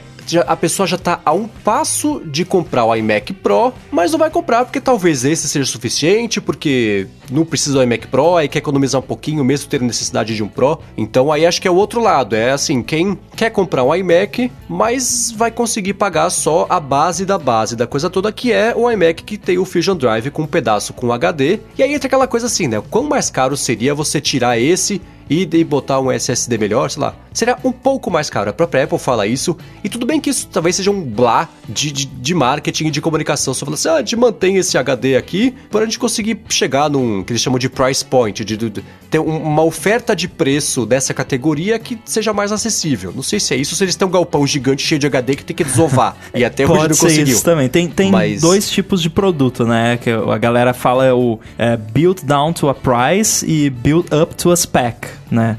Então você ou faz o produto para atingir um limite de preço ou você faz um produto para atingir um nível, um padrão de qualidade. Esse iMac parece o tipo de produto para atingir um, um limite de preço e não um padrão de qualidade. Não que ele não seja um produto de qualidade. A maioria dos produtos da Apple são de excelente qualidade, mas, né, tem esses poréns aí. Mas eu acho essa teoria do, do depósito cheio de Fusion Drive bastante plausível. Então, eu não sei. É que assim, a, a Max não me emocionam. Então eu olhei é a coisa na qual eu menos pensei dos lançamentos da Apple essa semana. Então no iPod Touch eu já pensei mais do que nos iMacs, porque não é uma coisa que. Eu nunca tive a. a, a eu adorava o iMac, aquele que parece um abajurzinho. Eu acho lindo. É lindo aquele. Mas é o meu favorito até hoje, inclusive. É, é, é lindo. Mas assim, eu olho pra esses iMacs e falo, cara, não tenho vontade nenhuma de ter, sabia? Eu tenho pensado no iPad Pro. Tenho pensado nele. Mendes, e os novos AirPods? Como disse o Rambo 1.5? Vai pegar? Uh, então, eu tô. Eu, eu, eu dei vai, um azar tremendo, né? não, não, não, não, não vou. Eu, vou te contar por quê. Eu dei um azar tremendo nessa semana. Eu ficaria aqui até domingo as coisas vão começar a ser enviadas para as pessoas na segunda-feira. Óbvio, é né? É sempre assim. É, então. É, é, se eu estivesse ainda aqui quando o negócio for lançado, aí eu acho que eu compraria, venderia o meu para amortizar um pouquinho a, a, o rombo no bolso e, e tava resolvido. Mas eu não tenho pressa nenhuma de comprar os AirPods 2, assim, estando no Brasil. Se a hora, uma hora eu voltar para cá, der para trazer. Mas eu não tenho essa ânsia, vontade, pressa, assim, preciso ter. Não, o meu tá, tá funcionando. O negócio da, de, de você conseguir ativar a Siri sem ter que cutucar o ouvido, que é uma sensação horrorosa, né? Você dá aqueles é dois cutucos ruim. no ouvido que machuca o cérebro, né? É uma boa vantagem, mas eu não uso a Siri do AirPod porque ela nunca entende, porque tá sempre barulho e o microfone é uma porcaria, na minha experiência. Então, não, não, não rolaria. E por indução, só se eu comprasse o AirPower também. Se eu comprar os AirPods novos e o AirPower já é outro rombo no bolso. É. Então, como eu não terei um por enquanto, não tem necessidade de ter o outro também. Sabe o que, que me deixou mais animado sobre os novos AirPods, tirando a questão questão da carga sem fio. Uh. O, eles fala, falaram que a conexão tá mais rápida. É, isso e, me, eu gostei em, bastante também, velho. Embora seja rápida pra caramba já, sim, ela é rápida. Mas podia ser mais, sempre pode ser mais rápida. Uhum. então, se atualmente leva 5 segundos, ou sei lá, e, e levar 2 segundos e meio, eu já acho maravilhoso. Para mim já vale. Aham. Uhum. É, você só testando mesmo, não tem jeito. É. Mas a Apple não, não, geralmente não fala essas coisas à toa, né? Geralmente é, é, verdade. é real mesmo. Agora, esse é o tipo de. Esse é um belo exemplo. Os AirPods só estão saindo agora por causa do AirPower. Né? Já tava ali no forno Sim. segurando do, do, há um tempão. Não, tudo, tudo bem, não faz sentido, né? Peraí, né? vai recarregar como? Mas é, é, é, essa falta de sincronia, tudo bem que é o caso específico. A única coisa que eu gostei mesmo desse lançamento foi o AirPower, o AirPower, os AirPods, mas assim, assim, né? Porque foi aquela coisa incremental que já deveria ter acontecido, sei lá, pelo menos seis meses antes. É, eles ficaram segurando por causa do AirPower, inclusive, é, a gente pode brincar de Sherlock Holmes aqui. É. se você abrir, claro que a galera que estiver ouvindo, provavelmente o AirPower já vai ter sido lançado. É, mas se você abrir a página dos AirPods que foi atualizada hoje e você scrollar, você vai ver que tem várias seções na página e toda sessão ela tem um título grandão, um texto, um parágrafo de texto e uma imagem ou uma animaçãozinha embaixo. A única seção que não tem é a sobrecarga sem fio. A única seção que não tem uma imagem embaixo é a sobrecarga sem fio. Lay down, charge it up não tem imagem embaixo, tem um espacinho em branco ali que tá faltando alguma coisa. Vou até tirar um screenshot aqui se vocês quiserem botar no, no show notes depois. A gente põe na descrição. É. Então, assim, é, eu tô bastante animado com, com esses AirPods. Eu achei muito legal que ele vai funcionar com qualquer carregador sem fio, não só com AirPower, que era uma dúvida, não, não se sabia e já comprei, já encomendei. Uh, quem tem algum serviço desses de redirecionamento de, de encomenda, dá para arriscar. Eu já trouxe AirPods assim mais de uma vez e passou de boa. Então, sem a caixa, tá? Boa dica. É, sempre bom. Agora só fiquei triste que não tem colorido. Eu queria. É, né? Reclama com o Mac Rumors que cravou que ia ser colorido. É. Todo é. mundo acreditou? Cadê, né? Eu acreditei, eu tava. Cara, eu queria muito, eu queria muito um pretinho ali. Eu falei, cara, vai rolar, vai ser mó da hora. Agora a Apple vai fazer várias é, paradas então, e não. nada. Vai ter que pintar o seu na mão mesmo.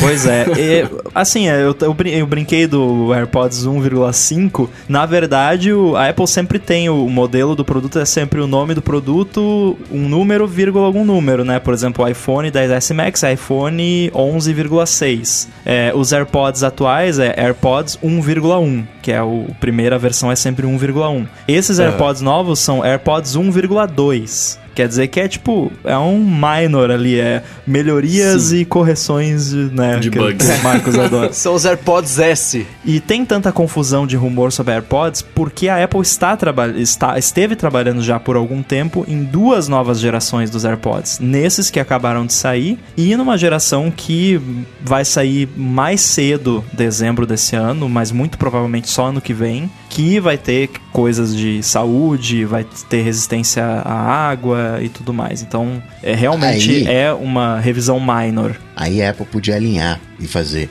o, o- o que a gente conhece hoje seriam os AirPods, aí teriam os AirPods Air, que é o que recarga pelo Air, né? e ter os AirPods Pro, né, que seriam lançados no final do ano. Não, o, o, Air, o AirPod Pro vai ser o preto e vai, vai custar o triplo do preço. O que teria no AirPod Pro? Cancelamento de ruído. Apple Pencil. Aí o padeiro que coloca, que coloca né, a- o, o lápis na orelha podia usar. O, o, o Apple Pencil na orelha vai carregar os AirPods. Caramba. Excelente. Bom, e já que a gente adora falar de futuro, vamos para o Bola de Cristal do ADT. Eba! Muito legal, é a segunda vez que eu tô participando. Pois é, a primeira vez o Coca roubou seus pontos, por causa, exatamente Alô, por causa sensor, do Alô, sensor. sensor. É. Ó o sensor. Então va- vamos ver como será essa semana. E o Rambo, você volta aqui semana que vem então pra te repercutir e contabilizar? Pô, você é obrigado, né? Não tem como Ah, não. então tá. Não tem como não, não Defende participar. seus pontos aí, que pra galera aí não gosta de, né? É, pois é. então. Mas é que tá, o, o, Rambo sabe, você- você já sabe tudo, né, cara, que vai acontecer nesse evento aí. Você tinha que ficar Então. de juiz, eu acho. Então, aí é que tá. A gente até brincou na, no, no Stack Trace que não tem como fazer engenharia reversa em Hollywood, né? então, não. Assim, claro, tá- tem algumas coisinhas que eu já soltei no 9 to 5, principalmente com relação a software, mas assim, não sei muita coisa não. É, e pra começar aqui, eh, Mendes, explica as regras, porque eu não sei elas de cor, então eh, não, não vou arriscar falar besteira aqui. É, então, na verdade, esse, esse evento, ele tá muito estranho, o que complica um pouco as regras pra gente, porque tanta coisa já aconteceu e É. já vazou, está entre muitas aspas confirmadas, do tipo, não dá pra chutar aqui, ah, eu acho que a Apple vai fazer uma série com a Reese Witherspoon e a Rachel. Não, isso já virou, já é notícia, né? Já, Netflix não vai participar. é, já- a gente já sabe de tanta coisa que vai acontecer que sobraram poucas coisas pra chutar aqui, a não ser as coisas que a gente vai inventar, imaginar, sei lá. Aí é comigo. Então, assim, vai, vai chamar Apple Osvaldo, né, Bruno? Esse, o, o serviço. então, eu acho que a gente pode fazer aqui três rodadas, que é, é relativamente rápido. Já serão 12 chutes. Quero a gente espremer 12 chutes aqui difícil. deste não evento que a Apple vai fazer na segunda-feira. E vamos procurar não falar as coisas. ó- Ah, eu acho que a Apple vai lançar o serviço de assinatura de vídeo. Poxa, que chute arriscado que você deu, né? Então, tirando o que a gente não tá confirmado, porque a confirmação é na segunda-feira, mas o que a gente já sabe de certa forma, vamos lá, gente faz a sequência em ordem alfabética aqui, então. Bruno, Coca, Marcos e Rambo, a gente faz a, a, a brincadeira e, e vamos nessa. Acho que Que podemos bom que o começar Rambo é o Bruno, último, então. porque ele já sabe, né? Então ele, ele, a gente vai, vai roubando os palpites dele. E Geralmente o Rambo seria o primeiro por ser o convidado, mas hoje, como ele é o apresentador do podcast, ele vai ficar por último. E eu quero dizer aqui que eu, eu preenchi os meus chutes na pauta antes de começar e eu tô vendo que tem um, um- um certo anônimo preenchendo aqui que colocou a mesma coisa que eu, tá? Fica a dica aí. Ah, Olha só, eu não tinha visto, então eu vou colocar outra coisa. Que depois os caras vêm, não, porque roubaram meu chute, ficou difícil. Tá aí. Muito bem, então eu vou, eu vou, eu vou começar aqui com o meu, com o meu primeiro chute. Eu vou, eu vou, esse aqui, esse aqui não é tão, tão viagem. Esse aqui é uma coisa que eu gostaria que, que rolasse na real, que, que faz, que na minha humilde opinião fecal faz sentido aqui. É, eu acho que na hora que eles forem lançar os serviços lá, eu vou mostrar, ah, vai ter o news, vai ter não sei o que, vai ter o stream, papapá eles vão fazer uma assinatura única dos serviços todos, né? Então, ou, ou seja, você vai ali pagar um valor X e você vai ter acesso a, a, a, a tudo que eles dão. A música, a banca, a, a banca. Olha como eu tô voltando Nossa. lá. É, a, Mostrou a idade música, agora. ao news, a, a- ao streaming, né? E por aí vai. Porque faz um certo sentido, né? Você ter um, um- um combo ali de, de serviços. Porque se você for assinar cada um individualmente e todos forem o mesmo preço, acaba ficando muito caro, né? Sei lá. Então eu iria com isso aí. Sim, a especulação do pessoal é a seguinte, né? Se você for assinar mais de um serviço, já não tem que mais valer a pena, né? Do, do ponto de vista de bolso, Uhum. você assinar individual e aí a Apple consegue forçar o, a assinatura única. Você quer chutar o nome, Bruno? O nome? É. Nossa, aí. Não, é, Não precisa valer ponto, a não ser que você queira apostar um ponto. E aí, se você perder, você perde dois pontos e fica devendo um por enquanto, porque é o primeiro Cara, show. eu de- nunca, eu nunca ganhei isso, eu nunca acerto nada. Se eu perder um ponto ainda, cara, eu, vou ficar. Nossa. Mas É. só, só, mais, só, só mais um comentário com relação a isso. É, eu, eu acho que faz mais sentido também, porque é, a gente viu que eles estão investindo, negociando com o estúdio, um monte de coisa e tal, claro. Mas o serviço de streaming, por exemplo, por si só, logo de cara, eu não acho que vai ter um catálogo gigantesco a ponto de conseguir competir com o Netflix da vida, né? É, vai ter coisa, claro, não vai ser, eles não vão simplesmente lançar o negócio só com o, o Planet of the Apps, né?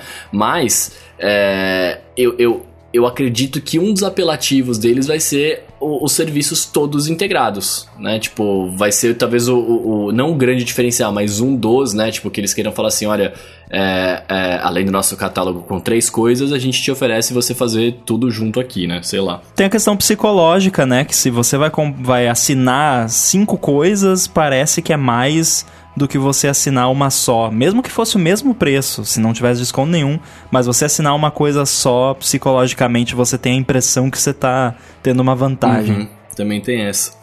Ah, cara, eu não vou chutar nome nenhum, velho. Deixa eu, eu vou, vou pensar no nome, eu vou pensar no nome aqui e eu falo Tá, no final. beleza. vai lá. Eu vou chutar sem valer, né? Só assim de brincadeira mesmo, é, Apple Pass. É um bom nome. Um bom nome. Que valeria. Eu me acostumei com o pessoal fazer especulação de que ele vai se chamar Apple One, e aí acabou virando, apesar de inicialmente ter achado o nome cretino, hoje eu tô acostumado, não sei Ah. se é só porque eu ouvi por repetição, mas acho que Apple Pass é, é, faz. dá pra entender melhor de cara o que, que é, se é o que tem que explicar, porque Apple One é, o que é um computador? Talvez Não, eles é- chamem de Apple Apple.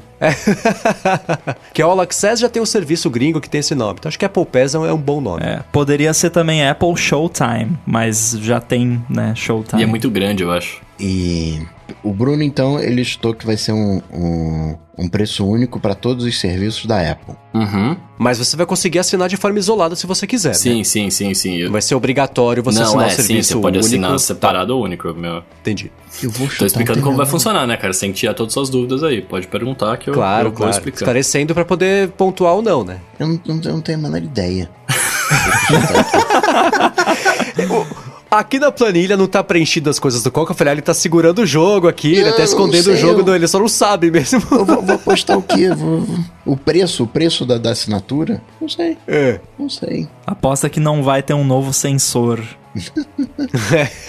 na Apple TV. A gente já pode dar como certo que a assinatura do Notícias vai ser única, a, do, a música vai ser única e a- o de vídeos vai ser composto. Você vai, Como assim? Não entendi. você vai pagar 10 dinheiros para ouvir música, vai pagar 10 dinheiros para ouvir as notícias, mas os vídeos que você vai assistir vai ser composto com os parceiros. Ah, eu. A, a- especulação É. do meu lado, né? É que você vai pagar uma- uma- a- os 10 dólares por mês pra assinar Tudo. O, o, o- o serviço de vídeo. E aí você vai ter as séries exclusivas da Apple. E aí a gente tá entrando em chutes que a gente vai dar daqui a pouquinho, né? Mas vai dar. Vai, vai ter acesso a, a- Assim como tem acesso ao Apple Music, vai ter acesso aos vídeos que existem na plataforma de- dessa de vídeo da Apple, sejam eles da Apple ou de terceiros que estejam nesse pacote de assinatura. Então, valeria eu falar que eu poderia contratar o um Netflix da vida, um- uma Disney, uma Fox da vida. Vale. Valeria. Então, ó, meu chute vai ser o seguinte: Bruno falou que vai ser um preço único e além do preço único, você vai poder compor, tipo canal programação de TV a cabo. Você vai compor o, o teu Apple Videos com serviços de terceiros. Ah, não, tenho parceria aqui com a Disney, mais 10 dinheirinhos aqui, entra o conteúdo da Disney dentro do Apple Videos. Então, dependendo das plataformas que você quiser assinar dentro dessa da Apple, vai ficar mais caro ou mais barato, porque você vai querer, você vai poder assinar o HBO Go e o Disney Plus e pagar 35, mas se quiser só o da Apple e HBO é 18. É isso? O, o Apple Music você não tem como pagar mais. No Apple News você não vai ter como pagar mais. No Apple Videos você vai ter como pagar mais, além do serviço da Apple, contratando o, o sinal, digamos, né, de, ter- de terceiros, o conteúdo de terceiros. Vão ter tipo canais premium. Isso, isso aí. Muito bem. Bom, vamos lá. Eu vou dar um chute. Eu vou dar um chute que tá errado. Eu sei que tá errado, mas se eu estiver certo, será um golaço. Que é o seguinte: eu acho. Esse não é meu chute. Eu acho que o serviço vai se chamar Apple TV. Mas eu adoro. E Nossa, meu aí, chute aí agora a é. confusão da linha vai começar, meu Deus. Mas mais ou menos. Eu- Deixa eu dar o meu chute, aí eu, eu explico por quê. Eu concordo com você. Seria legal se ele se chamasse Apple Showtime. Só pela piada de que no convite tá escrito It's Showtime. E Showtime já Ah. faz alusão à, à hora do show, a pro, show por ser programa. No convite dessa vez, que eles já, eles já usaram no passado, né? Tá separado. E falta um ponto final, que no outro tinha. É, mas seria. Já tem o canal Showtime, eu sei que não. Mas Apple Showtime pra mim faz sentido como plataforma de. Mas não, pra mim vai se chamar Apple TV. Porque não vai existir a situação em que a pessoa vai ficar confusa. Ah, me fala, meu, meu, meu netinho falou que ele quer Apple TV. Eu não sei se ele quer o hardware ou a assinatura de TV. Ou o app, né? Essa situação que você falou vai acontecer. Essa senhora que você descreveu agora não vai saber diferenciar. A coroa digital? É, essa senhora não vai. Ah, não sei, eu acho que não, não existe esse tipo de, de concorrência de, de, de confusão. Pelo menos pra mim, não, não sei. Eu acho que Eu Apple TV concordo, é o cara. nome apropriado. Apesar de ter filmes, mas você vai consumir na TV, porque aí não pode ganhar Oscar, segundo o Spielberg. então, que inclusive tá fazendo série pra, pra Apple e pra esse serviço de streaming, e, enfim. né? O meu chute é Apple Showtime por título. Eu não concordo que não vai dar confusão. Eu acho que já dá confusão atualmente, porque. Mas eu concordo porque o nome Apple TV já tá tão overloaded que whatever. Ou dá mais um overload aí no, no nome, bota mais uma coisa chamada Apple TV. Se um dia eles lançarem um aparelho de TV com tela, vai se chamar Apple TV também. E, e é isso. E se eles lançarem um, um dongle que é. que é tipo um Chromecast, vai chamar Apple TV também, ou Apple TV Mini. Enfim, É. vamos- tudo é tudo Apple, TV Air vai chamar. É, é tudo Apple TV. Beleza. Agora e você, Rambo? Qual é o seu chute? Vamos lá, então eu vou dar um chute arriscado, mas eu tava pensando a respeito aqui e eu acho que faz sentido. É, a Apple tem feito muita propaganda, inclusive comercial de TV, falando de privacidade. Privacidade é uma preocupação da empresa, é um ponto de marketing deles, é um evento sobre serviços. Então eu acredito que vai existir um anúncio nesse evento sobre privacidade. Claro que todos os serviços eles vão destacar a privacidade é, relacionada a eles, mas eu também acredito que eles vão anunciar alguma novidade referente à privacidade no iCloud. Talvez, vou dar um exemplo, não, não, não tem que ser exatamente isso para eu ganhar o ponto. Tem que ser tipo, Tá. é, vamos atualizar o iCloud, né? Mas eu vou dar um exemplo do que seria. Por exemplo, é, end-to-end encryption de backup no iCloud, que atualmente não tem. É um dos exemplos, tá? Então eu acredito que vai rolar, além, é claro, desse foco em privacidade em todos os serviços, vai rolar um anúncio de melhorias de privacidade no iCloud. Será que eles vão comprar o, o One Password? Acho que não, mas quem dera. Muito bem. Nossa, eu, eu tô tentando pensar em como ela amarraria este assunto com o resto do evento, que são coisas tão díspares, que era a mesma coisa. Então- Ao invés de falar de anos de privacidade, falar, ah, agora teremos a apresentação de um balé russo antes de Mas apresentar o tanto que ela vem falando de privacidade, com anúncio, batendo no Facebook. Não, mas acho que o Marcos falou, se refere ao iCloud especificamente. mas é que É, não, não devemos nos esquecer que o iCloud é um serviço da Apple também. É, né? verdade. Eu Ok. acredito que eles vão falar no iCloud, inclusive porque o lance que o Bruno falou do, do vários do pacotão, eu acredito que vai incluir iCloud também. Olha, não Então, tinha pensado nisso. É verdade, faz, sentido eles eles incluírem É, o iCloud. Se incluiu, Entra- ganha esse ponto, hein?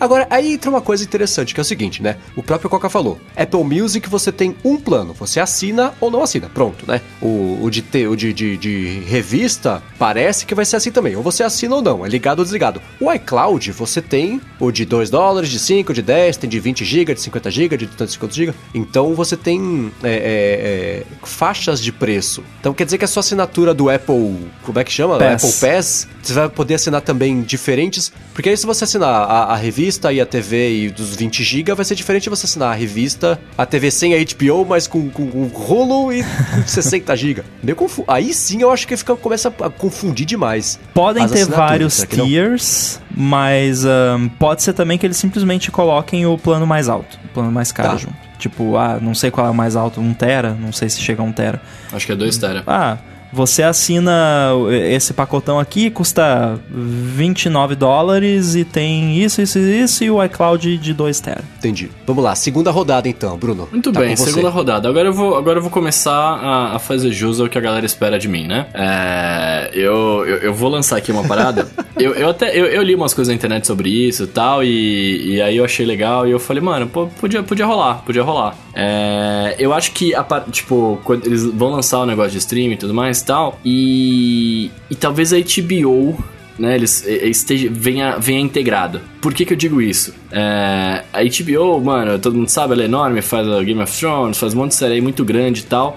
E a experiência do aplicativo deles é horrorosa. É o pior aplicativo que eu já vi na minha vida. Não tô. É bem é, não tô, não tô sendo. Cara, eu tava assistindo Game of Thrones esses dias. Concordo. Aí cada episódio que passa, ele muda a legenda para espanhol e, e, tipo, e muda a língua.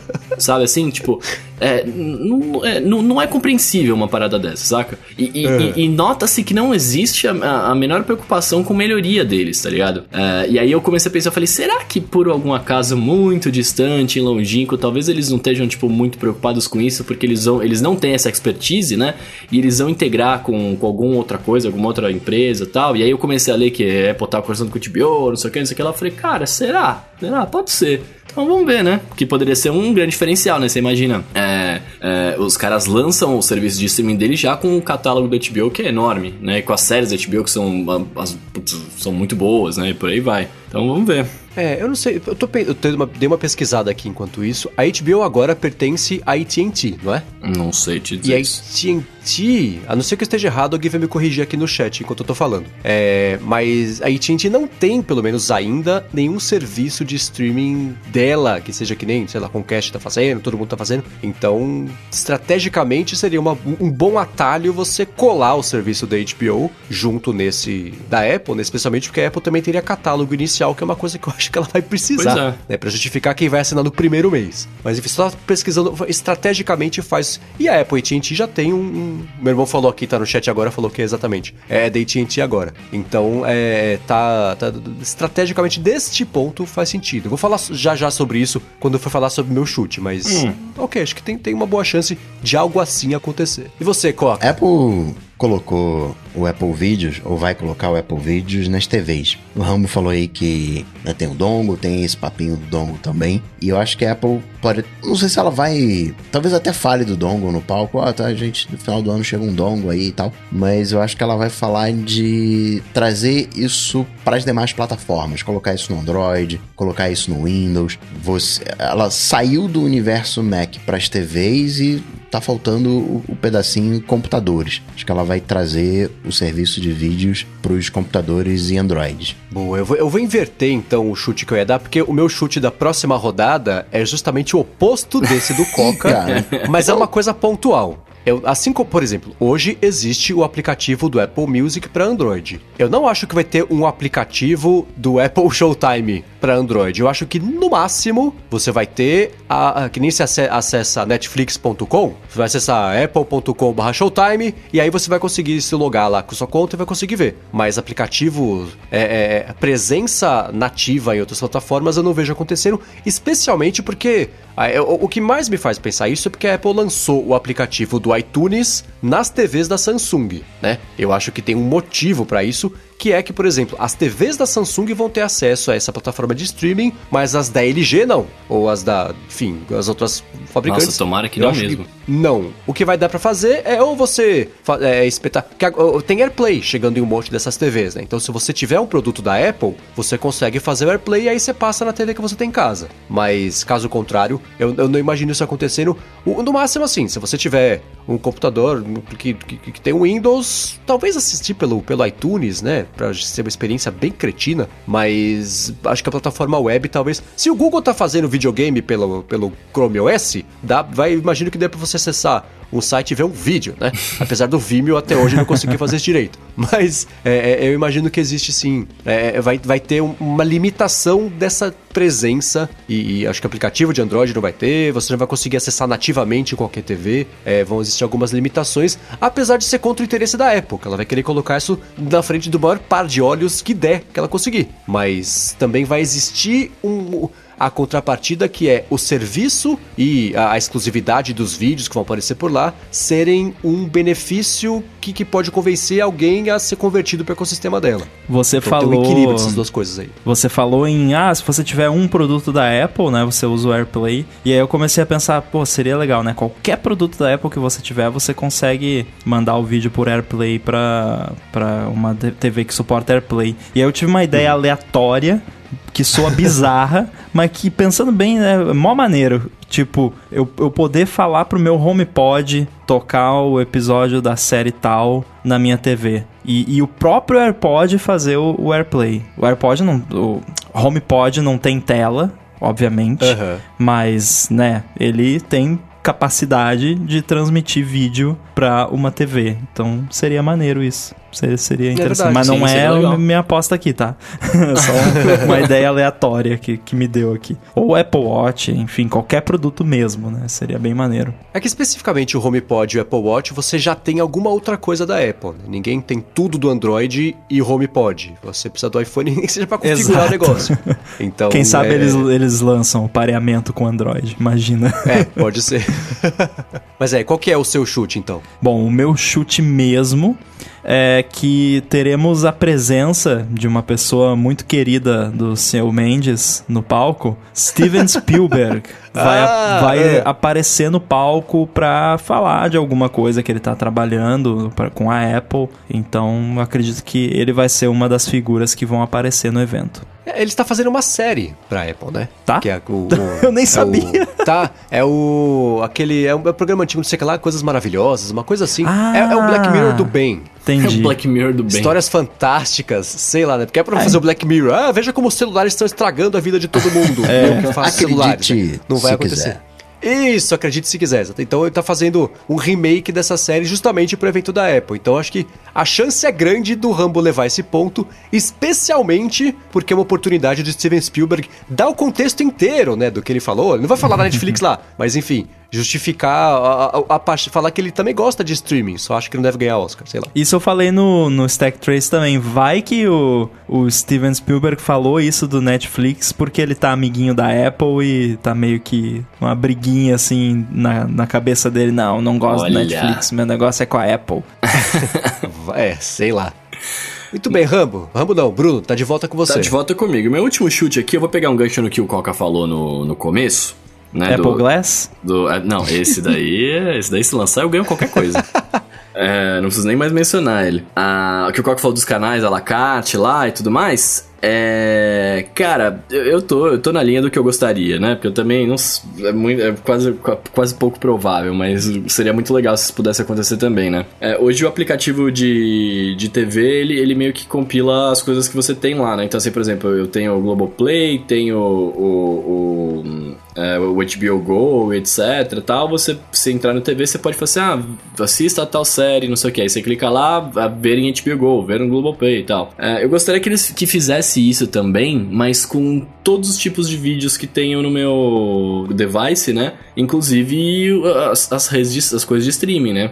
Então, por exemplo, ele não sugere coisas que na Netflix pra você assistir, mas talvez com o aplicativo que o, o aplicativo novo que vai ter o serviço de streaming deles possa sugerir tipo coisas do catálogo e falar assim, ó, beleza, você viu tudo do catálogo aqui, não te interessou? Tem também esse aplicativo, tem também esse esse vídeo que você tem aqui dentro do aplicativo tal que você pode assistir se você quiser. Seria bacana se eles fizessem isso. Então vou, vou ficar com esse chute aí. Que é, eu chutei lá na Vila do Chaves, né? Mas Não, sabe que não, porque hoje o aplicativo de TV, ele já faz isso. Sim. Você tem, por exemplo, ah, quero ver o filme tal. Ele busca na- na- na- nos serviços de streaming e fala, ah, tá aqui. Não importa se é do Hulu, se é do não sei de onde, se ele achar de algum lugar, aí ou você assiste ou você assina e assiste. Então ele é tipo um, um- um Google de, de, de conteúdos. O principal é ter o conteúdo e encontrar. O secundário é onde está. Então isso é mais ou menos o, o que já assim, seria uma evolução disso pra plataforma de streaming,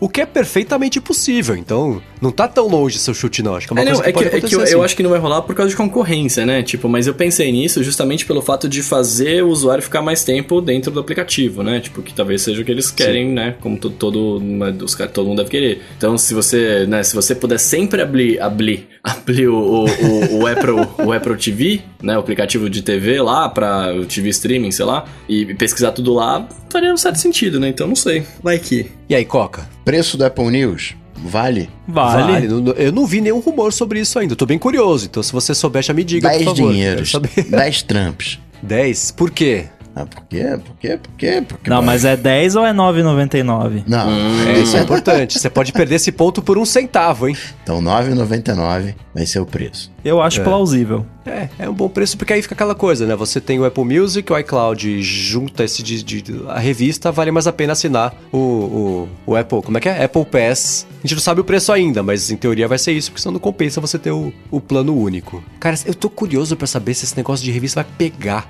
Como assim? Porque o, Eu o acho Apple que não. News, é assim, você não escuta muito. O Apple News saiu faz o quê? Uns dois, três anos? Você não escuta falar sobre ele. As coisas não acontecem por lá. Cara, tem um monte de coisa que eu quero. Muita, eu quero muita coisa. Sabe uma coisa que nunca passou pela minha cabeça? Nossa, seria tão legal se eu pudesse ler revistas no meu iPhone ou no meu iPad. Nunca passou pela minha cabeça. Tipo, É. o aplicativo News em si eu até acho legal, assim. Eu deixo os meus devices na região dos Estados Unidos em parte por causa dele. Eu acho legal, é, é uma interface bacana, é, tem um conteúdo bacana, mas, cara, nunca passou pela minha cabeça. Nossa, eu queria ler a Vogue aqui no meu Apple News.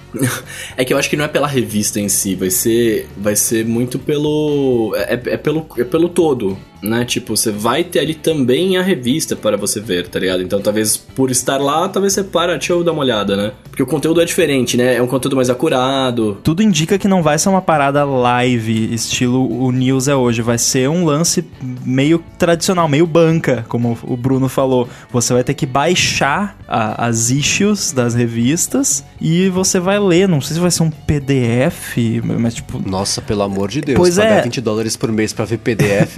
não vai ser uma, uma parada live que nem são as news atualmente. E isso é, mais preocupante ainda, né? Até pra quem quer revista, eu acho que isso é preocupante. Sim, que vai contra você ter uma plataforma digital, né? Não faz, não, faz sentido. Mas casa com aquela galera que curte uma determinada revista e quer consumir aquela revista. Então, de repente, você vai ter na banca, sei lá, zilhares de revistas.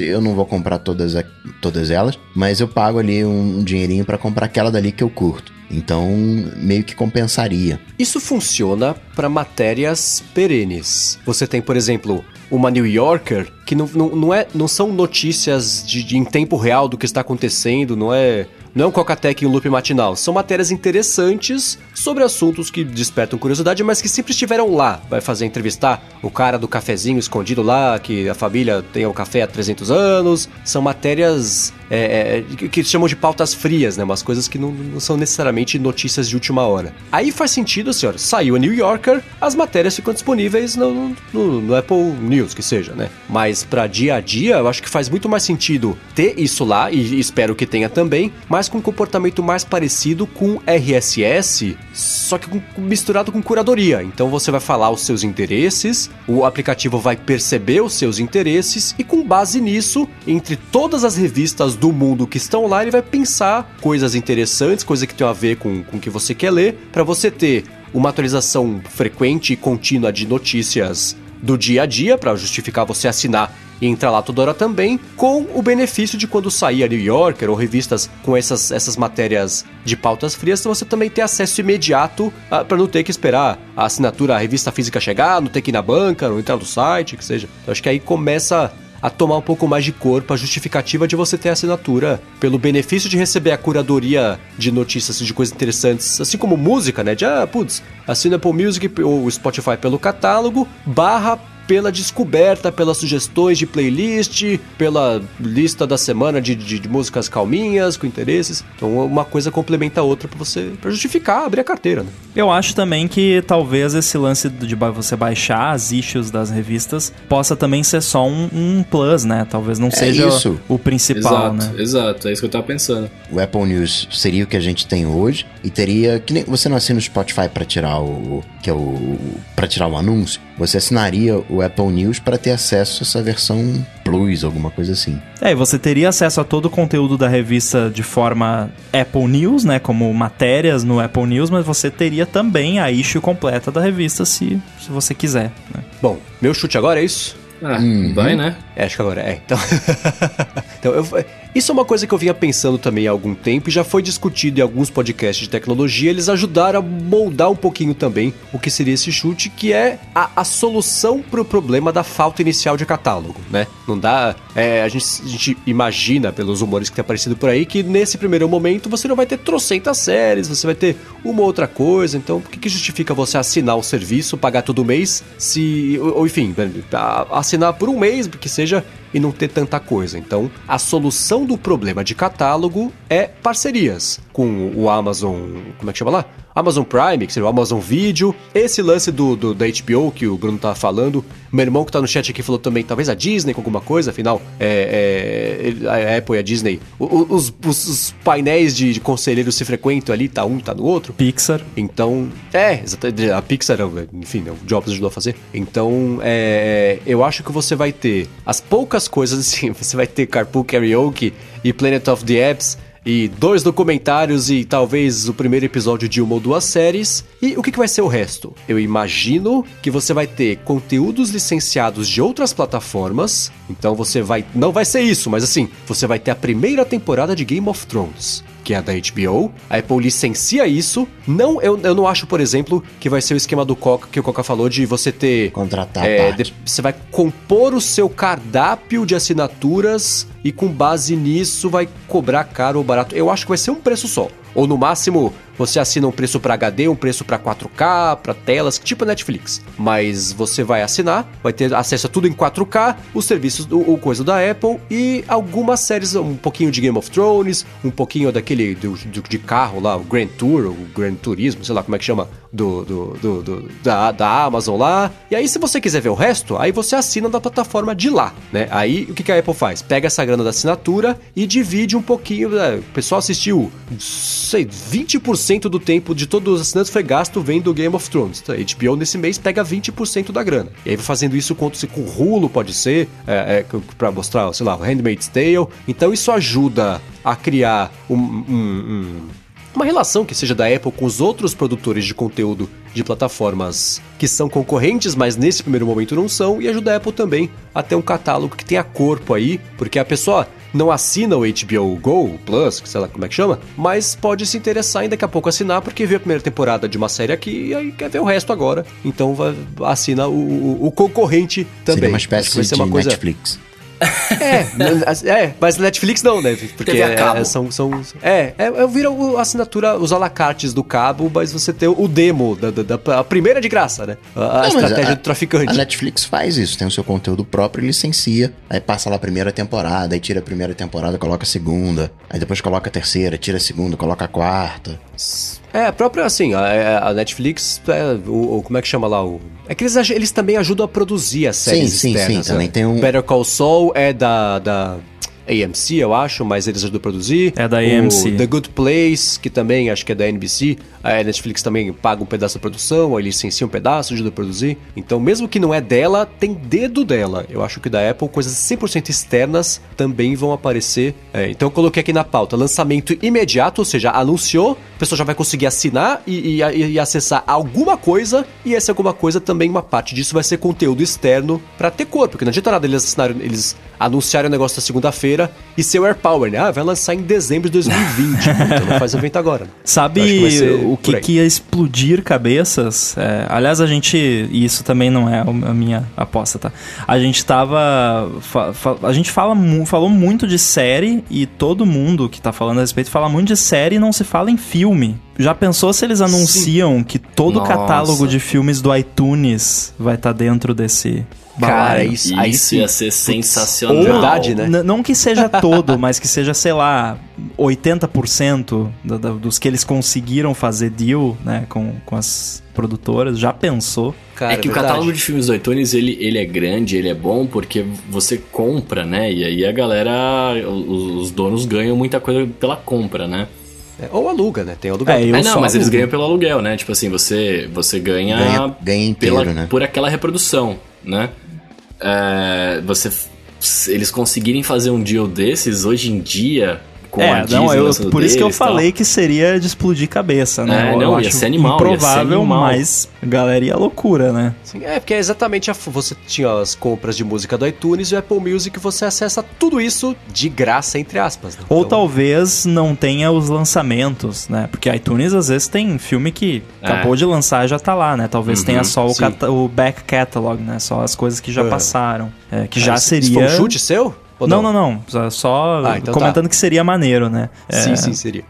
Talvez o back catalog é mais plausível, mas o meu outro chute e último chute oficial desse bola de cristal é que a Apple vai anunciar um cartão de crédito virtual integrado ao wallet. Já nesse evento, isso? Vai anunciar nesse evento. Caramba, Nossa. olha lá, informação privilegiada.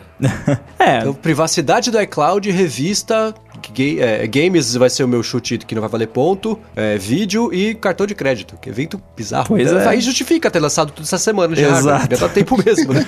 porque já tem evidência no, no iOS 12.2 de que eles estão trabalhando nisso, que eu já comentei no 95 Mac, não é exclusividade aqui. E tem uma galera de mercado de cartão de crédito que foi convidada para o evento, tem ah, Nossa, informação do, do Mark Gurman sobre isso, então eu acho bastante provável que eles anunciem nesse evento, mas também provável que isso não vá lançar agora, vá, vá demorar um pouquinho ainda para virar realidade. Nossa, mas esse seria um big deal, hein, velho? Se eles fiz, fala, coisassem esse animal. É, É, a anima- Apple ah, já cara, tem assim, uma empresa separada. A mulher, aquela dos Estados Unidos lá, ia ficar faceira com isso, né? A Apple já tem uma empresa separada que é Apple Payments Inc., alguma coisa. Eles têm uma empresa separada que é só de questão de pagamentos. Aham. Que eles usam para fazer a parte do, do Apple Pay e do Apple Pay Cash. Então, é, eles já estão entrando nesse mercado há algum tempo e esse é o próximo passo. Muito bem. Agora o que me deixa triste é que neste pedaço do evento seria a hora de eu ir ao banheiro, porque eu não tenho a menor esperança de Ah, ver isso no sim, Brasil sim. antes de 3045, Sim. né? Então, Isso, inclusive, Ah, é o meu mas- minha escolha de que não vai valer ponto depois, é, né? é que o chute não pontuado. É, assim, é- é- é- teoricamente é lindo, mas eu ainda tô esperando o GPS curva a curva aqui no Brasil. Então isso É. me. Mas será Me que um agora pouco- eles não fazem, cara? Mas assim, o Apple Pay a gente já tem, né? E a gente tem antes de muitos países que você acharia que teriam antes que o Brasil. Então, não sei, É, né? sei lá. Muito bem, esses foram os três chutes principais, né? Foram. Uhum. Tá, agora o que, que vocês imaginam que pode acontecer, mas que não precisa estar atrelado a chute, mas só de, de que vocês pensaram aí, talvez, que poderia acontecer, que a gente não conseguiu chutar ao longo do episódio. Ah, vou, vou já finalizar aqui então, do que eu acabei de falar do pagamento. Você falou que isso ia estar disponível nos Estados Unidos. Eu acho que tudo que vai ser anunciado nesse evento segunda, inicialmente vai estar disponível só nos Estados Unidos. Talvez, claro, a questão de privacidade do iCloud e tal é global. Talvez o lance de revista do Apple News já saia no Canadá, como vai ter o, o Apple News lá também. Mas eu acho que a grande maioria do, do que vai ser anunciado nesse evento, quase tudo, é US only por um bom tempo. Nossa, cara, derrota se for. Especialmente o vídeo. E vídeo é aquela coisa complicada, porque são direitos autorais de 1412 que valem até hoje, então tem licenciamento. Não, é pagamento também, né? território, não pode... É, pagamento também, verdade. Mas espero que vídeo eles tenham conseguido desatar esse nó, porque vai ser muita derrota depois de toda essa falação, expectativa e rumor. Falar, ah, estamos lançando, vai chamar aquele monte de artista no palco, o mundo inteiro assistindo e falar, ah, então, por enquanto só nos Estados Unidos, no- no- no- na primavera americana, e o resto do mundo fica chupando o dedo aí, porque espera. Cara, é, seria assim, se eles anunciassem que tá disponível em todos os países que tem o aplicativo TV, uh, dos quais o Brasil é um, né, não há muito É. tempo, é, seria pra mim quase tão impressionante como a parada do catálogo do iTunes, porque Nossa. eu é, acho caramba, assim, ai, ai. eu, eu tô achando forte que vai ser só Estados Unidos. Gosta, adoraria Ai, estar ai. errado. É. Se for um esquema de o conteúdo dela próprio ser gratuito, aí ela poderia colocar o, o Apple News pro mundo inteiro, que é só, entre aspas, só traduzir e legendar, né? Mas é complicado. Ah, pra Apple é só mesmo. Eles, eles, têm grana e gente pra fazer isso. É, sei lá. Você, Bruno, tem chutes que você não deu, que você ou, ou adivinhações, palpites? Cara, eu, eu não sei muito, na verdade, mais o que. É, eu acho que uma coisa que tá abandonadaça da, da, da, da- da- das coisas da Apple e tal é é, o, é o Game Center ali, né? Tipo, ele tá morto. Não, Não sei acabou, se. né? É, não, mas É, o você- aplicativo nem o existe aplicativo mais, não né? existe mais, mas quando você entra em algum jogo que tá logado, ele fala bem-vindo, não sei o que, né? Tipo, Aquele pop-up pop que só serve pra travar o, o jogo, né? exato, exato. Então não sei, será que faz sentido agora eles anunciarem alguma coisa com relação. Não anunciarem, né? Mas. É, ou tirar de vez esse pop-up, né? Ou falarem alguma coisa disso, sei lá. Pensei agora, eu não tinha pensado em mais nada, eu só tinha essas coisas pra falar mesmo. Tem rumor, né? É, o, o meu não chute, o chute que eu não dei ao longo do episódio, e ninguém, a gente nem falou disso no episódio, é o lance de assinatura de jogos. Uhum. Que tá pintando faz um tempo rumor É. sobre isso, e, e parece que isso vai acontecer em algum momento. Acho que neste evento, falando sobre assinaturas e serviços, faz sentido anunciar, de- dar um talento pra falar alguma coisa, dar uma atenção pra pra essa parte de jogos. E eu não sei, por exemplo, não sei como funcionaria, sei lá, que será que você teria jogos exclusivos que só fariam parte pra quem assina, e aí depois de três meses ou seis meses, depois de um tempo, aí ele aparece pra todo mundo que quiser comprar de forma isolada, ou baixar e jogar, porque a gente fica você ter assinatura, porque senão não compensa muito, não sei. Acho que eu, espero que tenha. É, é, é, que, que- primeiro, eu espero que seja bom, né? Que seja Uhum. feito direito, porque eu já falei que a minha. Eu tenho uma certa resistência a esse tipo de assinatura porque a- os desenvolvedores já têm que brigar por centavos, né? Agora você, eles vão ter que brigar pela divisão do- de um centavo com base no que? Em tempo de jogo, em, enfim, né? Mas eu acho que se tiver esse Apple Pass aí com assinaturas de tudo, é, jogos também parecem ser uma extensão de você ter mais uma assinatura, mais um serviço, mais uma fonte de renda estável para crescer lá os faturamentos e tudo mais. Só espero que tenha, que seja bom pro mercado para ser uma coisa sustentável, né? Com isso você pode tirar um pouquinho o lance de compras internas para tudo, né? Alô, óbvio, mas é, não sei, eu só espero que, E se- tem que que seja rodar no dongle. ba- bom para todo mundo, para clientes e desenvolvedores. E tem uma outra. Eu fiquei pensando aqui agora uma outra coisa. É, da assinatura de jogos e tal, a gente tem visto a a Nintendo entrando cada vez mais, né, no, no mundo do mobile e tal. É, não me estranharia, talvez, se eles fizessem alguma coisa nesse sentido, saca? Tipo, porque quando, quando foram lançar o Mario Run lá, esqueci o nome do até do game, acho que é Mario Run, eu não lembro. Super Mario Run? É, quando foram lançar, quando foram lançar os caras foram lá, né? Teve um destaque e tal. Se a Apple entrasse numa coisa de jogos, de assinatura de jogos, por que não colocar a Nintendo de novo lá, né? Tipo, subir os caras lá e falarem sobre algum jogo. Vai ter o Mario Kart o- que vai lançar pro, pro, pro, pro iOS, né? Tal. Óbvio que não ia ser uma coisa muito grande porque o Switch tá voando, né? Mas, sei lá, seria. faria um certo sentido. As empresas são parecidas, né? Tipo, eu, eu acharia interessante, velho. O Switch tá voando. Switch Air. Switch. Pô. Nessa semana, acho que foi no podcast Connected que eles falaram sobre isso. Inclusive, isso da Nintendo, que parece que já era pra ter lançado esse Mario Kart e ele foi adiado. A Nintendo não falou por quê. Vai, Vai que, que é, é. por causa do. Pode ser. Vai que é por isso. não Nossa, aí sim vai fazer sentido Mas- o evento ter duas horas de duração, né? Porque É, né? é coisa pra caramba. Pois é. Se esse ADT teve duas horas de duração, Imagina acho que o o evento evento. consegue ter também. É. Imagina o ADT depois do evento. Né? Acho que é isso. De chutes, é isso? É, É isso. isso. Muito bem. Bom, galera, eu como apresentador desta bagaça decidi que hoje não vai ter Alô ADT. Já extrapolamos aqui o limite Olha do só. aceitável. Reclamem com o Rambo, então, hein? Cara, Podem twittar lá, podem, podem é me bloquear. impressionante, é impressionante como a pessoa vira apresentador e já fica ditador assim, né, cara? Vai É isso aí. vai vendo. Eu, eu que mando aqui. Então, Poder sedutor do microfone. então é, Bruno, onde a galera pode encontrar você? Muito bem, eu sou arroba Bruno underline Casemiro Casemiro aí nos Twitters e nos Instagrams da vida. Se você quiser, vamos lá conversar, bater um papo. E muito obrigado aí mais uma vez pelo programa de hoje. Gostei bastante, foi bem comprido. E vamos ver que, o, o que, que a gente acertou desse monte de coisa que falamos. Dúvidas sobre Apple Glass, podem falar com Pode falar Casemiro. comigo, que eu já tô. Na minha foto do Twitter já tem meu Apple Glass ali. Vamos esperar agora lançar. Ô, louco! Show de bola. Coca. Para falar comigo, vocês sabem, só ir lá no Google, bater Coca Tech que a gente troca uma bola, sempre um prazer e uma honra, ainda mais hoje, com um apresentador ilustre. Brigadão, Rambo.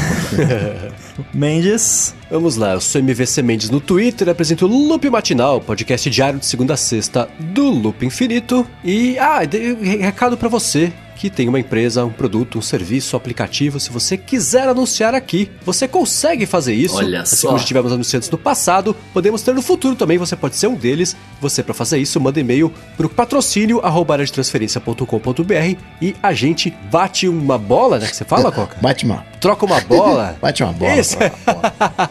Exatamente. Bom, isso aí. Ó, eu como apresentador desse episódio, todas a, todos os patrocinadores que vocês conseguirem por causa desse episódio, eu quero 30%.